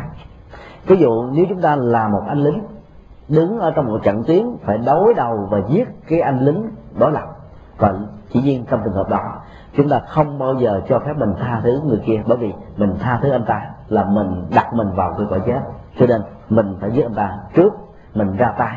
Trong trường hợp này là, gọi là, giúp cho mình có thể có được cái cái sống. Cho nên tiên hạ thủ vi thường như vậy là cái người quan niệm rằng là cái tiên hạ thủ vi cường đó đó chỉ nhiên sẵn sàng chấp nhận thói quen à, của cái điều sân hận. Chấp nhận thói quen như là những cái giá trị mình mình đã được giáo dục mình đã được huấn luyện mình đã được kết tập từ đời này sang đời kia. Và vậy đó đó cái quan niệm đó nó làm cho mình không bao giờ có thái độ để tháo gỡ cái thói quen đó để gọi là gọi là vua mãi cái thói quen đó để làm cho cái ngọn núi cái thói quen sân hận đó nó bị lụng bại từ từ để làm cho cái dòng máu, cái sự sân hận, dòng máu sự sân hận đó nó không chảy ở trong cái cái huyết quản và trong cái quả tim của chúng ta. Cho nên đây là một cái quan niệm mà theo nhà Phật đó là sai lầm. Dĩ nhiên là có những cái nó bắt nguồn từ một cái điều kiện nào đó trong quá khứ. Có những cái sân nó có nguồn gốc của quá khứ, có những cái sân nó có nguồn gốc của hiện tại, có những cái sân nó có thuộc về chủ quan, có những cái sân nó thuộc về khách quan, có những cái sân nó liên hệ chúng ta và người khác, có những cái cái sân đơn thuần nó chỉ là một sự hiểu lầm hay là một cái cảm bẫy của người khác tạo ra cho hai người hoàn toàn không có liên hệ với nhau. Cho nên nếu chúng ta quy kết đó là thói quen, thì chúng ta đã đặt ra một cái khả thể rằng chúng ta được quyền sanh. Và do đó, chúng ta được quyền giải quyết cái sanh đó bằng cách là trả đủ, trả đũa cho người khác. Chúng ta tạo cái sanh nặng cho người khác nhiều hơn. Và do đó, nó sẽ không bao giờ có được một cái giải pháp một cách lâu dài và có hiệu quả. Cho nên đừng bao giờ nghĩ rằng nó là một cái thói quen. Và chúng ta chỉ có thể quan niệm nó như là một cái gì đó đã tạo ra một cái vết hành trong quá khứ. Và cái vết hằn này là nếu không hiểu chúng ta sẽ thể tô bò đó bằng một cái vết hằn khác. Và tô bò nhiều đến độ chúng ta đang thiết lập từng những cái viên đá từ những cái tảng đá để chúng ta tạo ra một cái quả núi. Và nhìn đứng trước một quả núi có sự sân nặng, có sự thu hằn chúng ta không bao giờ nghĩ rằng mình có thể quá giải được nó và do đó mình làm như là một hành động là phản xạ vừa có điều kiện và vừa không có điều kiện. Nghĩa là bất cứ khi nào chúng ta gặp những điều chúng ta gây mắt, bất cứ khi nào chúng ta phải đối đầu với những cái bồ đề gai, bất cứ khi nào chúng ta phải đối diện là sống chung với những con người mà mình không muốn, bất cứ khi nào chúng ta phải chia tay với những người mình thương mà mình phải gọi là đành, gọi là âm dương cách biệt, hay là mình phải ly dị ly thân, bất cứ khi nào chúng ta gặp quá nhiều cái cảnh tượng không như ý. Thì lúc bấy giờ cái phiền não cái sân nó diễn lên. Và chúng ta chấp nhận nó nuôi dưỡng nó thừa nhận nó như là đứa con đẻ của mình. Lúc đó là chúng ta đang đặt vào trong một cái quỹ đạo của sự sai lầm. Và do đó cái khả năng sĩ quá là một cái gì đó rất là khó. Bởi vì nó sẽ khó có cơ, cơ hội để được gột rửa một cách tuyệt vời. Cho nên đừng bao giờ cho rằng sân hận đó, nó hoạt hành như là một cái dòng chảy có nghiệp. Mà nó phần lớn nó dựa vào rất là nhiều cái điều kiện. Có nhiều người á, có thể tha thứ một người khác. Nếu người đó đó biết nói ngon nó ngọt với mình nhưng mà có nhiều người không thể tha thứ. Ngay trong trường hợp người ta nói ngon nó ngọt với mình. Như vậy là cũng trong một cái tình huống giống như nhau. Tại sao con người có hai cách ứng xử? Cái cách ứng xử trong trường hợp này nó liên hệ đến điều kiện. Cái điều kiện thứ nhất đó là cái lòng chấp thủ. Cái điều kiện thứ hai là thái độ không tha thứ. Cái điều kiện thứ ba đó là mình không bao giờ nhìn thấy được cái giá trị của cái tình thương được thiết lập giữa chúng ta và người khác. Cho nên đó, nó có thể được tiếp đón, nó có thể được gọi là xây dựng nó có thể được gọi là bao che nó có thể được biện hộ bằng cách này bằng cách kia. Cho nên cái nội kết cái sân hận nó sẽ được chuyển thành theo cách này hoặc cách nọ. Do đó nó sẽ lớn và cái khổ đau nó bắt đầu nó có mặt với chúng ta và những người khác. Quan niệm của nho giáo cho rằng là nhân chi sơ tánh bổn thiện tức là từ lúc mà con người mới lọt lòng tất cả mọi người đều có một cái lương tri tất cả mọi người đều có những hành động lành. Tất cả những con người đều có được những cái tâm lý tốt, những cái lý tưởng hay. Nhưng mà khi mà có người, gọi là, tiếp xúc với môi trường, với hoàn cảnh, với điều kiện xã hội, với những con người mà mình không dễ ưa, với những con người mình không thể nào dễ thương, với những con người quá nhiều cái sự dễ ghét, thì lúc bấy giờ cái phiền não chúng ta nó gia tăng, nó đầu, nó xuất hiện và bắt đầu nó làm cho mình, gọi là, có nhiều cái trở ngại ở trong cuộc đời. Và khi mình nói rằng là con người là nó có một tánh bản thiện như vậy thì chúng ta đã đặt ra một cái định tính rằng con người sẽ không bao giờ có cơ hội để làm những điều xấu. Con người sẽ không bao giờ có cơ hội để làm những điều tốt. Bởi vì nó vốn thiện rồi, cần phải làm điều thiện để làm gì nữa? Nó vốn thiện rồi thì không bao giờ nó có điều xấu. Nhưng mà theo quan niệm hạt giống của nhà Phật, thì bản thân con người khi lúc nó sinh ra nó vốn không phải là thiện, mà nó cũng phải là ác. Mà nó tùy thuộc vào cái dòng chảy nghiệp lực mà chúng ta đã gieo trồng ở trong quá khứ. Và do đó, nó là cái gì đó hoàn toàn rất là riêng tư và cá nhân có một số người mới sinh ra, họ hội tụ tất cả những điều thiện bởi vì đề sống quá khứ của họ là một cái gì đó của những hội tụ lành. Có những con người mới sinh ra đã hội tụ những cái xấu cái ác. Ví dụ có nhiều vị vua. Ví dụ chúng ta biết rằng là tần thủy hoàng là đứa con rê của triệu cơ và là bắc vi không nào và lúc mà ông ta còn nhỏ mới năm bảy tuổi thôi, ông ta đã biết làm tội lỗi rồi. Ông ta đã làm cho biết bao nhiêu người đau khổ rồi cái tánh đó không thể là tánh bản thiện. Và bởi vì trong cái quá khứ của ông ta đã từng là một con người đâm tới chém mướn, đã từng là một con người gọi là gọi là sống trên cái khổ đau của người khác, đã từng là một con người đập tài, đã từng là cái này thế thế cho nên trong đời sống hiện tại, nó vẫn tiếp nối theo những cái hạt giống mà nó đã có.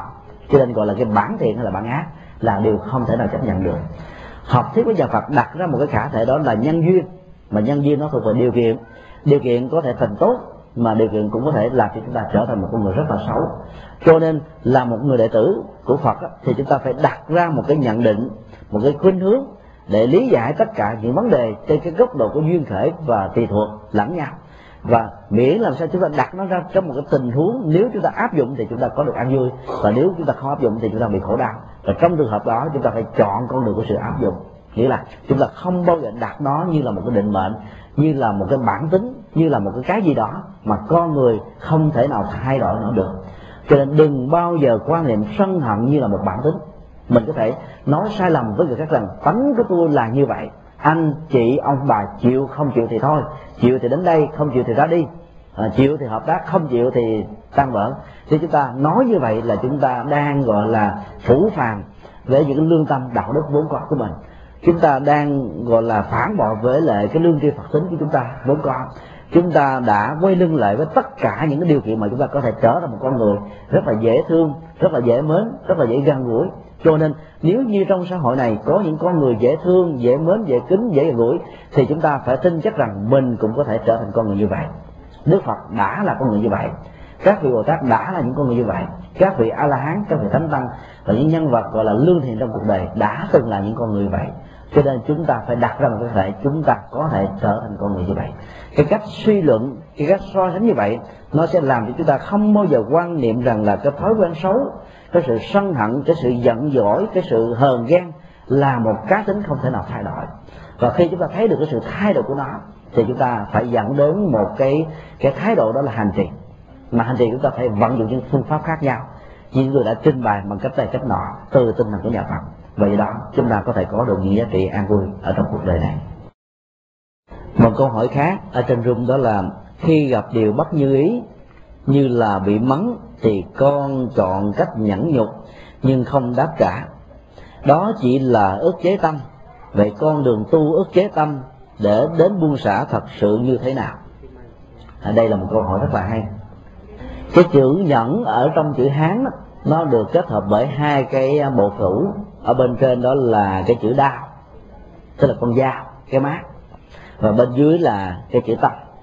Có nghĩa là con dao đang đâm vào trong tim của mình. Con dao đang chặt cái cái sự sống của mình ra. Con dao đang chặt cái tình cảm của mình ra thành từng mảnh bởi những cái nghịch cảnh, bởi những cái khó khăn, bởi những cái chướng duyên, bởi những cái lời nói, bởi những lời chỉ trích, bởi những cái nó thiếu xây dựng vân vân. Dĩ nhiên là cái sự nhẫn nhục đó, nó có thể làm chúng ta chấp nhận cái nỗi khổ đau đó ở một chân mực nào đó để chúng ta không bao giờ cho cơ hội cái lòng sân hận nó được trỗi dậy giữa chúng ta và người kia. Nhưng mà nếu chúng ta quan niệm theo một trong hai cách thức nhẫn là sẽ bị nhục. Hay là cái người nào nhẫn thì người đó có khả năng để chịu được những cái nhục thì người đó sẽ không đi đúng con đường của nhà Phật. Cho nên cái ngôn ngữ tượng hình của chữ Hán đó, nó là một ngôn ngữ cũng rất là hay nhưng mà nếu không khéo nó trở thành một cái gì đó cũng rất là tiêu cực. Cái tiếng Bali và Sanskrit đó, nhẫn được hiểu như là một cái thái độ chịu đựng chứ không phải là thái độ chịu những cái nhục mặc dù cái nhục chỉ là một đối tượng của sự chịu đựng. Nhẫn là một thái độ vươn lên nhẫn là một cái con đường lâu dài bền bỉ nhẫn là một con đường dấn thân và phục vụ nhẫn là những cái giá trị của hành trì tu tập. Nghĩa là nó trải qua một cái thời gian, nó đòi hỏi đến những cái cái sự huấn luyện.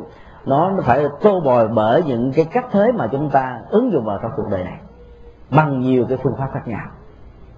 Và do đó, cái nhẫn chính là một cái cơ hội để nung đúc cái tâm lý của mình trở thành một con người gọi là bền bỉ, gọi là kiên trí, là bất khuất, là anh dũng, là vô ý, là không sợ hãi trước tất cả những cái cảnh huống trong cuộc đời ghi ra nếu như chúng ta quan niệm rằng nhẫn nhục chỉ là một cái trạng thái ức chế tăng hoặc là trên thực tế chúng ta đang bị, đang bị rơi vào tình huống đó thì chúng ta biết rằng là chúng ta chưa làm đúng cái hạnh nhẫn mà Đức Phật đã dạy. Chúng ta có thể quan niệm tất cả những cái lời nói mắng chửi đó như là một cái cơ hội để làm cho tâm của mình được thăng hoa để làm cho tâm của mình được từ bi để làm cho tâm của mình nó không còn những cái nỗi sợ hãi đối với những cái lời hăm dọa của người khác. Chứ chúng ta qua mình như vậy, thì lúc bấy giờ nhẫn không phải là nhục, mà nhẫn chính là cái con đường của đạo lý. Nhẫn chính là con đường của thành công. Nhẫn chính là cái giá trị của cuộc đời. Cho nên đó, nếu tâm mình bị rơi vào trạng thái tế thì chúng ta biết rằng nó đã bị sai. Và do đó chúng ta cần phải thay đổi cái cách nhìn của chúng ta trong lúc chúng ta đang nhẫn.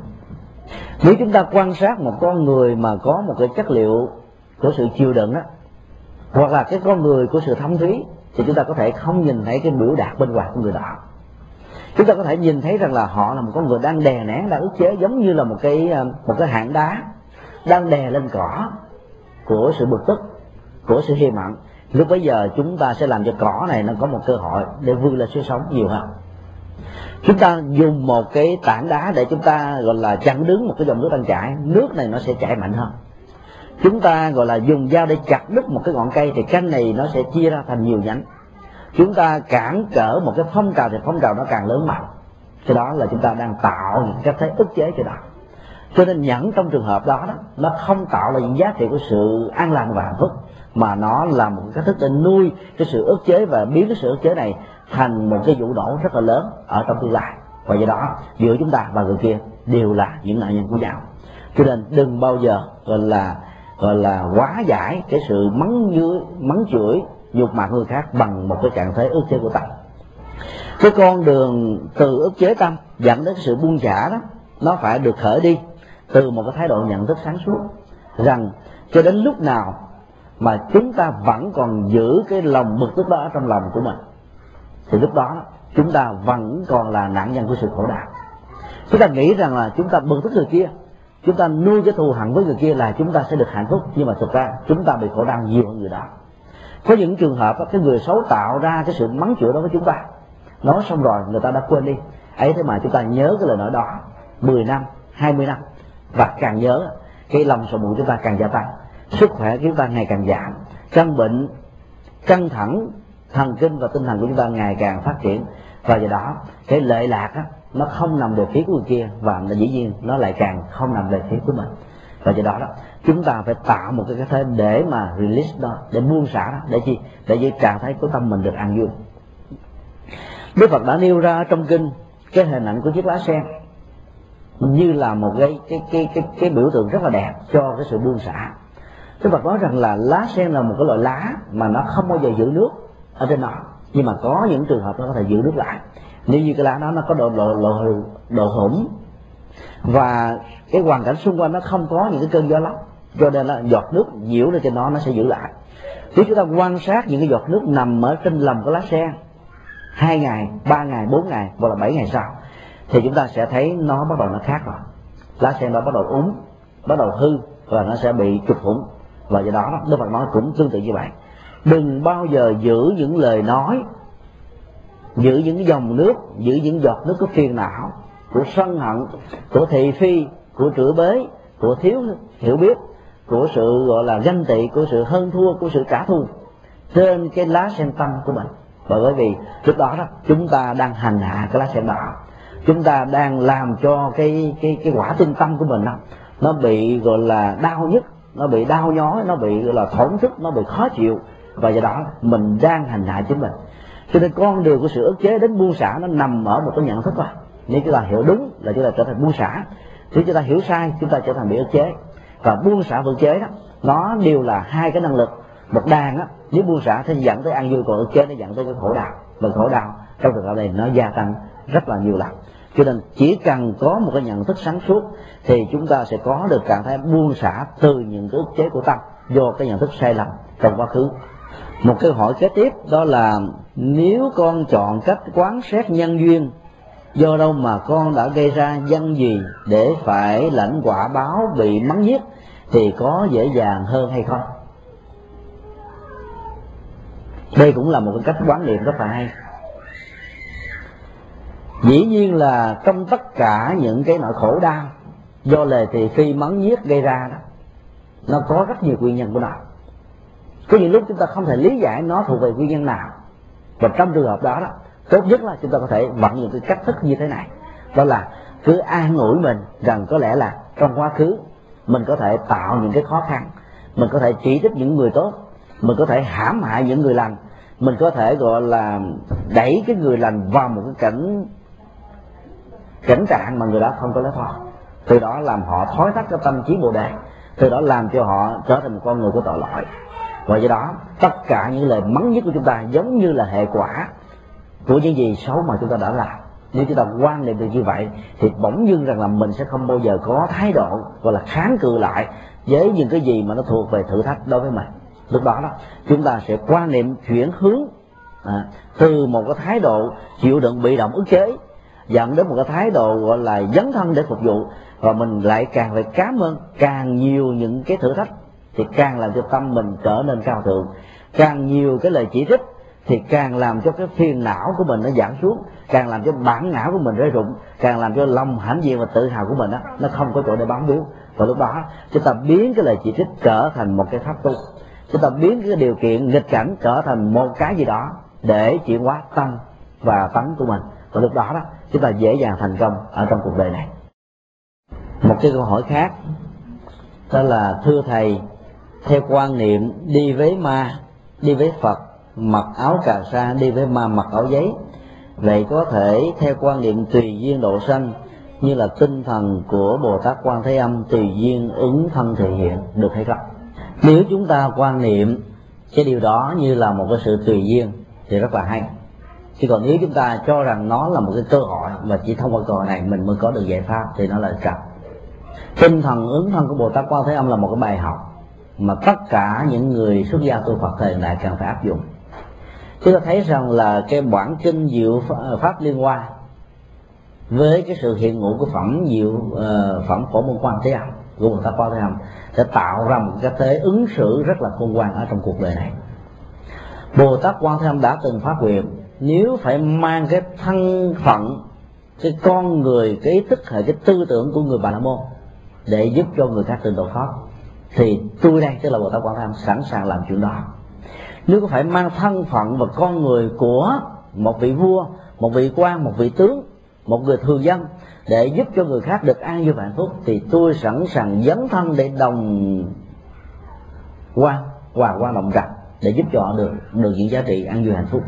Nếu có phải mang thân phận của một người phụ nữ, có thể là hoàng hậu, có thể là công chúa có thể là con gái nhà lành, có thể là là vợ, có thể là mẹ, có thể là em gái, có thể là chị gái, có thể là chị dâu. Thì bồ tát quan tâm sẵn sàng làm chuyện đó để giúp cho những người trực tiếp liên hệ hoặc là gián tiếp liên hệ có được cái niềm hạnh phúc và an vui. Chỉ nhiên là cái hạnh nguyện đó rất là hay. Cho ta thấy rằng là ngài có thể ứng hiện bằng nhiều cái cách thế khác nhau để mang lại cái giá trị của sự đồng sự mang lại cái sự cái sự truy hỷ mang lại cái giá trị của một cái cái sự dấn thân phục vụ không mệt mỏi. Nhưng mà nếu chúng ta đặt cái lời phát nguyện đó trong cái nền văn hóa của nội giáo mấy mươi thế kỷ về trước đó, thì chúng ta thấy đó là cả một cái tội giác lẫn với sự táo bạo. Cái nền nhân hóa của đồ giáo là một nền nhân hóa đặt trên nền tảng của phân biệt chủng tộc của phân chia nam nữ của lợi dụng lẫn nhau dựa trên tinh thần của kinh thánh mà bồ tát quan vẫn không mạng nếu như một con người nào đó mà không có cái, cái lòng từ bi thật sự dấn thân để độ khổ cứu vui như là bồ tát quan tham gọi là nếu chúng ta không có được cái tinh thần hiểu biết bồ tát quan tham là một con người của giáo như vậy thì chúng ta có thể quy kết ngài bồ tát quan tâm là một con người bán đạo là một con người quên lý tưởng là một con người gọi là tùy duyên mà gọi là mất gốc nhưng mà chúng ta vẫn có thể nhìn thấy được rằng là những con người với tâm nguyện lớn đó có thể xuất hiện trên cuộc đời này với nhiều hình ảnh khác nhau với nhiều cái cái cái cách thế đứng khác nhau. Miễn là trong cái hình ảnh và cách thế đứng đó đó cái giá trị của an vui hạnh phúc đó được thiết lập. Như vậy là cái cứu cánh nó sẽ trở thành một cái cách thế để biện hộ cho cái phương tiện mà mình đã dấn thân ở trong cuộc đời. Nếu như tất cả những cái giá trị của, của sự cứu cánh là không có gì cả về hạnh phúc về an vui về xây dựng về chuyển hóa thì chúng ta phải biết rằng cái cách gọi là trở thành một người bà la môn cái cách trở thành một người vua một người quan một người quân hay là một người nữ một người nam là một cái cách thế gọi là cuốn theo chiều gió chứ không phải là tùy nhiên cho nên là nếu chúng ta tu tập theo nhà phật chúng ta hiểu được tinh thần dấn thân của ta có thể thì chúng ta phải đặt ra cái giá trị của sự phục vụ. Nó nằm ở chỗ nào? Nếu chúng ta dấn thân với hình ảnh uh, gọi là áo cà sa là với hình ảnh là của của áo giấy thì chúng ta sẽ có giá trị a b c như thế nào? Nếu tất cả những giá trị của sự lợi ích tất cả giá trị của sự xây dựng và chuyển hóa nó nhiều hơn là giá trị của sự xấu á, thì chúng ta nên làm. Và trong trường hợp đó đó cái làm này nó mang lại những giá trị rất là an vui hạnh phúc. Tuy nhiên về phương diện nhân quả khi chúng ta đi với ma mặc áo giấy đó, thì chúng ta phải chấp nhận rằng là mình bị thương tổn à, về một phương diện nào đó. Bởi vì mình có thể gọi là ăn miếng trả miếng đối với ma. Mình có thể gọi là lấy cái chày kim cương của những vị thần kim cương để mà bổ đầu ma ra thành nhiều mảnh khác nhau ví dụ như là cái lời phát nguyện của vị hộ pháp à, mà tất cả những tu sĩ bắc tông đều phải đọc vào cái giờ công phu chiều khoảng từ 5 giờ. Đó là bảo chữ chấn ma quân công đức mạng lương tôi nghĩ là đối với ma đó, phải cầm chày để nó cầm chày để chuyển hóa nó, cầm chày để tạo cho nó được an vui, để được an lạc. Chứ phải, gọi là, mang cái lời nói, mang cái hành động mà nó có thể gọi là sợ hãi, nó có thể chuyển hóa hồi đầu và nếu làm được cái giá trị sự chuyển hóa để cho nó được an vui, thì công đức đó là không thể nào nghĩ bạc được. Cho nên, nếu chúng ta chưa phải là bồ tát, thì việc làm đó chẳng qua chỉ là cái cách thế biểu đạt cái sự sân hận, hay là một cái bình phong để làm cho con người chúng ta trở thành con ma thứ hai. Thậm chí có thể con ma lớn hơn, nguy hại là con ma của cái kẻ thù mà chúng ta cho rằng cần phải mặc áo giấy. Cho nên, cái vấn đề phương tiện và cái cách ứng dụng phương tiện nó là một con dao hai lưỡi nếu biết thì có giá trị. Nếu không biết và lạm dụng, nó có thể trở thành nguy hại cho chúng ta. Do đó, trước khi sử dụng những phương pháp, những giải pháp phương tiện, chúng ta phải đặt ra cái giá trị của thành công, cái giá trị của kết quả. Nếu như nó không có, thì chúng ta không nên làm. Nếu như nó có, thì chúng ta có thể mang tâm lượng của một vị bồ tát, chịu cái nghiệp xấu về phía mình, chỉ như cái nghiệp xấu đối với ma, về phía mình, để cho tất cả những người không phải ma để tất cả con người của giá trị con người đạt được những giá trị hạnh phúc an vui ở trong cuộc đời này. Bằng không thì không nên làm. Có một câu hỏi khác tôi nói là dài. Chúng tôi xin đọc. Đó là được biết ấn độ là một xứ sở bắt nguồn từ đạo phật và cũng là nơi đức phật được sinh ra và thành đạo. Như vậy tại sao ấn độ lại bị nghèo khổ và lạc hậu từ đời này sang đời khác? Tại sao đức phật không phò hộ cho chúng dân được an lành và thịnh vượng? Phải chăng sự tu tập chỉ là để sửa mình và làm tốt, chứ không được hưởng một quyền lợi nào cả cho chúng dân. Để chúng dân được nghĩ rằng tu sẽ được hưởng được phước báo cho đời sống khỏi những khổ đau ở đời này và đời sau. Sự tín ngưỡng và tin tưởng phải chăng chỉ là giúp cho mình tự làm thấy thuận, làm thấy thân tâm an lạc, giúp cho người ta làm điều thiện tránh điều ác? Đây là thắc mắc của chúng tôi từ khi chúng tôi nhìn thấy được những người dân Ấn Độ và được nghe thầy giảng về đời sống ở xứ ấy. À, đây là một câu hỏi rất là hay. Hồi chúng tôi còn làm sa di cách đây khoảng 20 năm khi đọc vào cái kinh đương lai di lạc hà sanh tức là cái kinh nói về cái hành nguyện ra đời của đức phật di lạc ở trong tương lai chúng tôi rất là ngạc nhiên. Thì bởi vì thấy bản kinh mô tả là đó là đức phật di lặc cũng sẽ là sanh ra trong một gia đình bà la môn cũng là một vị hoàng cử rồi từ bỏ ngôi vua cung vàng địa ngọc vợ đẹp con sang trở thành một tu sĩ rồi cũng tu tập thành đạo rồi sau đó chuyển pháp luôn chúng tôi hầu ghi rằng là cái vị mà biên tập kinh điển đó, có lẽ là mô phỏng cho như là 80 phần trăm 90 phần trăm cái hình ảnh và dữ liệu của Đức Phật Thích Ca lịch sử để diễn tả cho một vị Phật giác ngộ ở trong đời tương lai. Cho nên đó, cái giá trị của nó không nhiều lắm khi mà chúng tôi có dịp sang Ấn Độ học vào năm 1994 đó, quan sát về cái đời sống của người dân tại xứ này chúng ta có thể nhìn thấy nó là đất nước của những thái cực của những đối lập hạnh phúc và khổ đau giàu và nghèo bất công và không bất công. Rồi cái đời sống gọi là hưởng thụ thấp kém và cái đời sống gọi là khổ hạnh ép sống một cách tuyệt đối tất cả những thứ đó nó trở thành một cái nỗi ám ảnh của con người từ kiếp này sang kiếp nọ. Con người đặt ra một cái vấn đề tại sao? Mình phải theo cái này mà không theo cái kia. Tại sao? Mình phải là con người của khổ đau mà không phải là con người của hạnh phúc. Tất cả những câu hỏi đó đó, nó làm cho chúng ta nghĩ rằng là dĩ nhiên là khi mà đức phật có mặt ở trên đất nước như vậy? Cái giá trị, cái sự đóng góp, cái sự phục vụ, cái sự chuyển hóa cuộc đời của đức phật nó sẽ nhiều hơn, phải không ạ? Nếu như đức phật thích ca sanh ra trong một nước, ví dụ như là đất nước an lành, hạnh phúc, hay là thụy sĩ, hay là thụy điển, như vậy cái công việc mà ngài làm có chăng? Đó là gì? Rất là ít không ạ? Và nếu như mà ngài sanh ra một cái đất nước mà đầy đủ như là mỹ, thì công việc ngài làm đó là gì? Chuyển hóa khủng bố là hết. Chuyển hóa gọi là con người khỏi những nỗi sợ hãi của kẻ khủng bố là cùng còn tất cả chế độ an sinh xã hội coi như là con người ta làm quá đủ rồi. Rồi cái nhận thức, cái hệ thống giáo dục nó cũng quá đầy đủ, cho nên đức phật không cần phải có mặt ở trên những đất nước mà phong phú, phì, nhiêu thịnh vượng, như là những đất nước tiên tiến cho nên chúng ta thấy rằng là bỗng dưng là cái lòng từ bi của đức phật và của các vị phật khác đó, làm cho các ngài không thể nào sanh ra ở những nước mà cung vàng địa ngọc mà phải sinh ra ở những nước có nhiều cái thái cực nhất có nhiều cái khổ đau nhất có nhiều cái lận đận nhất có nhiều cách ờ, có nhiều cái mà chưa được hoàn thiện nhất. Là bởi vì sự ra đời của đức phật theo cái điểm mô tả đó là mang lại hạnh phúc cho số đông mang lại giá trị an lạc hạnh phúc cho chư thiên và loài người. Nếu như đức phật ra đời chỉ mang lại giá trị cho những người giàu. Thì dĩ nhiên, đức phật phải sinh ra ở nước mỹ để trở thành một người tư bản. Nếu như đức phật, gọi là, chỉ mang lại hạnh phúc cho những người thuộc về tinh thần, thì phật phải sanh vào những cái nơi mà gần như là không có những giá trị vật chất thường tí nhưng mà đức phật phải sinh ra ở một đất nước mà nó có nhiều cái, gọi là, phức tạp nhất. Để đức phật có được cơ hội đóng góp chuyển hóa, xây dựng cuộc đời theo cái cách thức mà ngài muốn nhưng mà giàu cho cái hạnh nguyện và lòng từ bi của ngài là như vậy.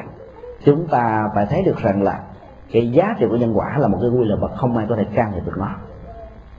Đức phật có thể có lòng từ bi, nhưng mà đức phật không thể làm cho tất cả những người khổ đau được hạnh phúc một cách trọn vẹn như là đức phật muốn. Đức phật cũng không thể nào chuyển hóa hết tất cả những con người không thể phật trở thành một phật tử. Đức phật cũng không thể nào làm cho tất cả những cái bệnh tật, cái khổ đau trong cuộc đời theo cách thế này, cái thế khác trở thành hạnh phúc an vui là bởi vì tất cả những con người đó có hệ nhân quả mà họ đã tạo ở đời này hoặc ở đời khác. Và do đó họ phải chịu lấy những cái hậu quả. Nhân quả là một cái cán cân, không ai có thể can thiệp, không ai có thể làm lũng đoạn, không ai có thể làm xô ngã nó được, mà nó phải diễn ra theo một cách thức mà tất cả mọi người dù là thượng đế dù là thần linh dù là đức phật dù là các vị bồ tát cũng phải đều chấp nhận cái quy luật bất biến như vậy. Dầu chúng ta có thể đưa các tôn giáo nói một cách rất là cương điệu rằng tin theo chúa. Giao phái cho chúa thì mọi việc chúa sẽ lo. Hạnh phúc sẽ có mặt khổ đau sẽ vắng bóng. Chúng ta vẫn không thể nào tin được bởi vì điều đó là điều không thể nào có thật ở trong sự vận hành nhân quả của cuộc đời. Trong quá khứ cũng như trong hiện tại và cũng như vĩnh viễn mãi mãi ở trong đời tương lai. Cho nên chúng ta phải hiểu được rằng là cái sự ra đời của đức phật nó là một cái độ độ rất là lớn. Lớn đến độ chúng ta thấy là kể từ lúc mà đức phật thành đạo cho đến ngày, ngày qua đời vô như nước bạn suốt 49 năm, ngài làm việc một cách không mệt mỏi đúng không ạ? Một ngày kinh điển mô tả, ngài chỉ ngủ 3 tiếng đồng hồ. Cho lúc ngài chỉ ngủ 2 giờ thôi. Như vậy là 22 giờ hoặc là 21 giờ còn lại ngài làm gì? Giáo hóa. Có lúc thì ngài giáo hóa cho con người ở hành tinh này. Có lúc ngài giáo hóa cho con người của các hành tinh khác. Có lúc ngài giáo hóa cho các vị bồ tát ở đời này. Có lúc ngài giáo hóa cho các vị bồ tát ở các hành tinh xa xôi khác nữa. Cho nên con người của ngài là con người của sự bận rộn con người của ngài là con người của sự dấn thân. Con người của ngài là con người của sự chuyển hóa của đóng góp của phục vụ. Phục vụ một cách vô điều kiện đóng góp một cách gọi là không có lòng vị kỷ và chuyển hóa cuộc đời theo tinh thần của lòng vị tha. À, rất là cao siêu và quyền diệu. Cho nên chúng ta thấy rằng là là giàu cho đất nước Ấn Độ vẫn nghèo khó như là mấy chục thế năm mấy chục thế kỷ về trước. Giàu cho những cái nỗi bất công của người Ấn Độ vẫn còn tiếp tục trong cái đời sống của hiện tại dầu cho cái sự gọi là trên lệch giữa giàu và nghèo vẫn đang còn hiện hữu. Dầu cho những cái điều mà Đức Phật muốn chuyển hóa vẫn đang còn có mặt. Vẫn không nói lên rằng là cái lòng từ bi của ngài nên là bị giới hạn. Lòng từ bi của ngài là vô biên, nhưng mà cái nhân quả nó làm cho lòng từ bi đó đó có thể được thực hiện. Gọi là, nhưng mà không bao giờ thực hiện một cách trọn vẹn được. Cho nên đức phật đã từng tuyên bố, ngài có thể độ vô lượng vô số vô vi chúng sanh nhưng mà không bao giờ độ hết tất cả chúng sanh. Ngài có thể, gọi là, vạch ra những con đường cho những to thuốc để con người được an vui hạnh phúc, nhưng mà không bao giờ làm cho con người hết khổ đau hết trọn vẹn. Bởi vì tất cả như đó phải được khởi sự bằng cái hành động chuyển hóa bản thân mà ngài đã tạo ra thông qua cái hành động của ngài. Ngài đã ban tặng bằng những cái phương pháp giảng dạy của ngài ngài đã cống hiến bằng những con đường mà ngài đã đi. Ngài đã để lại bằng những to thuốc mà ngài ghi chép ở, rồi ngài ngài để lại để lại ở trong kinh điển. Cho vấn đề được chuyển hóa khổ đạo, nó phải là cái nỗ lực nhân quả của tự thân. Ngài chỉ là một bậc chỉ đường. Ngài chỉ là một bậc thầy tâm linh. Ngài chỉ là cái con đường. Ngài chỉ là cái ánh sáng. Ngài chỉ là cái vầng chân ngài chỉ là cái cái ca nước. Ngài chỉ là không khí. Chỉ riêng được ăn vui hưởng được vầng chân thấy được ánh sáng, hưởng được không khí, ăn được bát cơm hay là uống được bát nước hay không, đó là nằm ở cái tự do lựa chọn của chúng ta. Nếu chúng ta làm thì chúng ta có được lợi lạc còn nếu chúng ta không làm thì chúng ta không được lợi lạc trong quá khứ của ấn độ, rất nhiều người đã không làm. Rất là nhiều người không muốn nhìn thấy cái cái bầu ánh sáng của mặt trời đạo Phật. Có rất nhiều người không cần đến cái dưỡng khí oxy của chánh pháp mà Đức Phật đã dạy. Chính vì thế, họ vẫn đang tiếp tục khổ đau và do đó, họ có thể thông qua sự khổ đau của mình mang lại khổ đau cho nhiều người khác nữa. Và do đó, cái sự bất hạnh, nó sẽ trở thành một cái làn sóng chặt trùng từ đời này sang kiếp kia. Nhưng mà lòng từ bi vẫn có giới hạn của nó. Tuy nhiên, khi mà một con người phát hành nguyện từ bi đó, thì lúc bấy giờ, cái tâm lượng của người đó trở thành vĩ đại. Nó trở thành là vũ trụ, nó trở thành là trăng sao, nó trở thành là đất núi, nó trở thành là biển khơi, nó trở thành là đại địa nó trở thành là tất cả. Và do đó, người đó có thể trở thành phật sớm hơn như là dự định. Cho nên đó dầu cho là cuộc đời này vẫn còn khổ đau, nhưng mà nguyện và hạnh của các ngài đã được thành tựu. Và do đó là những người con phật. Chúng ta đừng bao giờ chán nản trước một cái khối khổ đau của cuộc đời, trước những cái quả núi bất hạnh phúc mà chúng ta và những người khác đang có, trước những cái con sông của những giọt nước mắt đã được thiết lập bằng cách này, bằng cách kia chúng ta vẫn tiếp tục bơi, chúng ta vẫn tiếp tục leo, chúng ta vẫn tiếp tục bay để khi nào chúng ta có được đôi cánh của hạnh phúc, để khi nào chúng ta đến đến đỉnh điểm của an lành, để khi nào chúng ta qua được bờ bên kia thì lúc đó chúng ta mới ngừng. Mà không, chúng ta vẫn tiếp tục phát nguyện như là đức phật đã phát nguyện ở trong quá khứ. Thưa thầy, làm sao để mình có thể gặp được minh sư? Thì câu hỏi thấy đơn giản, nhưng mà khó vô cùng. Thì minh sư không phải là mình, mà minh sư là một người khác cho nên làm thế nào thấy người khác là một minh sư đó là một chuyện khó đúng không ạ? Đức phật nói đó cái quan niệm thông thường của cuộc đời đó, là muốn nương tựa vào người khác. Mình nương vào người khác để mình có được an lạc. Mình nương vào người khác để mình có được an vui trước khi đức phật nhập niết bàn cái câu hỏi đó đó đã được đặt ra đối với chúng ta đối với những người đệ tử của đức phật. Và câu trả lời của ngài đó là gì? Hãy lấy chánh pháp làm minh sư hãy lấy đề sống đạo đức làm minh sư. Hãy lấy cái sự hành trì dấn thân làm minh sư. Hãy lấy những giá trị phục vụ làm minh sư. Hãy lấy cái lòng vị tha vô ngã làm minh sư. Và tất cả những gì nó ngược lại cái này, nó thuộc về tà sư. Nó thuộc về những cái giá trị sự của sự thấp kém. Là bởi vì nó làm cho con người chúng ta trở nên phàm phu, tục tử và do đó, để tìm gặp được minh sư đó chúng ta sẽ tìm kiếm những cái giá trị của từ bi hỷ xã của dấn thân, của phục vụ, của hành động, của lệ lạc, của hướng thượng, của hướng thiện. Và nếu con người nào có được những chất liệu như thế này, thì chúng ta có thể nhìn họ như là một đấng minh sư. Còn nếu người nào gọi là giảng dạy, tuyên bố những cái gì đó đi là những cái chất liệu mà đức phật đã nói, thì chúng ta biết rằng đó chưa phải là một đấng minh sư thật sự. Cho nên chánh pháp có thể là một cái thứ đo chánh pháp có thể là một cái um, một cái à, nhiệt kế chánh pháp có thể là một cái um, một cái bàn đạp, một cái nhịp cầu để chúng ta có thể biết được rằng cái giá trị của con người mà chúng ta nương tựa vào có thể giúp cho mình được chuyển hóa, có được an vui hay là không. Cho nên nếu như mà trong cuộc đời mình không may mắn, mình nương tựa vào một bậc thầy, một bậc thầy đó đó, thông qua cái sự giảng dạy của họ, cái lòng tham của mình được tăng trưởng, cái lòng sân của mình được phát triển, cái sự si mê, cái mê tín gì đó nó được gia tăng và biết rằng là mình đang, gọi là, đi trên con đường nó chưa đúng đắn. Thứ ba, chúng ta phải đi tìm kiếm những bậc minh sư thật sự. Mà nếu cuối cùng chúng ta không gặp được, hoặc là do hạn chế về địa dư, do hạn chế về thời gian, do hạn chế về điều kiện tiền bạc, vật chất và thiếu thiện thủ tri thức, chúng ta không gặp được những bậc minh sư, thì lúc bấy giờ chúng ta lấy những giá trị chánh pháp làm minh sư. Và đó là cái mà đức phật đã dạy chúng ta ở trong kinh điển. Đức phật nói đó, khi mà chúng ta quan sát á, chúng ta sẽ thấy ai mà chịu khó tiêm sẽ gặp. Ai uống thuốc sẽ được ừ, ừ, lành bệnh. Ai có hành động thì sẽ được khỏe mạnh. Cho nên cứ dấn thân, cứ đốt thuốc, cứ đi tìm, thì chúng ta không chống thì chày sẽ gặp thôi à. Còn lúc đó, chúng ta cũng có lòng hoài ghi. Không biết ông thầy này có phải là ông thầy chân chính hay là ông thầy ta. Còn cái con ngôi chùa này ngôi chùa gọi là phục vụ xã hội hay là một chùa cá nhân, con người kia là con người như thế này hay thế nọ. Tất cả những câu hỏi hoài nghi như vậy nó làm cho chúng ta bị lẳng quẩn trong cái sự do dự và cuối cùng chúng ta không bao giờ đi. Và cho đó mình sư vĩnh viễn không bao giờ chúng ta sẽ gặp được. Cho nên cứ đi cứ hành cứ làm. Và nếu chúng làm sai chúng ta trở lại sửa chữa cho nên không sao cả. Và do đó, đó muốn làm khỏi sai thì chúng ta phải lấy chánh pháp làm thức vào để những giá trị mà đức phật đã dạy làm một cái cái cán cân để chúng ta phân định. Và nếu làm như vậy thì chúng ta sẽ không bao giờ bị sai lầm ở trong cuộc đời một câu hỏi khác đó là ý nghĩa trên cá thể, ý nghĩa trên có thể là ý nghĩa tự chính chúng ta, tự cứu chúng ta, do chính chúng ta. Vì ai cần hình thức nào thì quán, thì bồ tát quán thế âm, thiện chính thân người đó để cứu độ. Có phải như vậy không, thưa thầy? Thì đây là câu hỏi, trở lại cái câu hỏi gọi là ba mươi hai ứng thân. Liên hệ đến cái câu gọi là đi với phật thì mặc áo cà sa, đi với ma thì mặc áo giấy chỉ như chúng ta có thể quan hệ như vậy. Đó là bồ tát quan thế âm có thể được hiểu như là một vị bồ tát của xương và thịt giống như con người.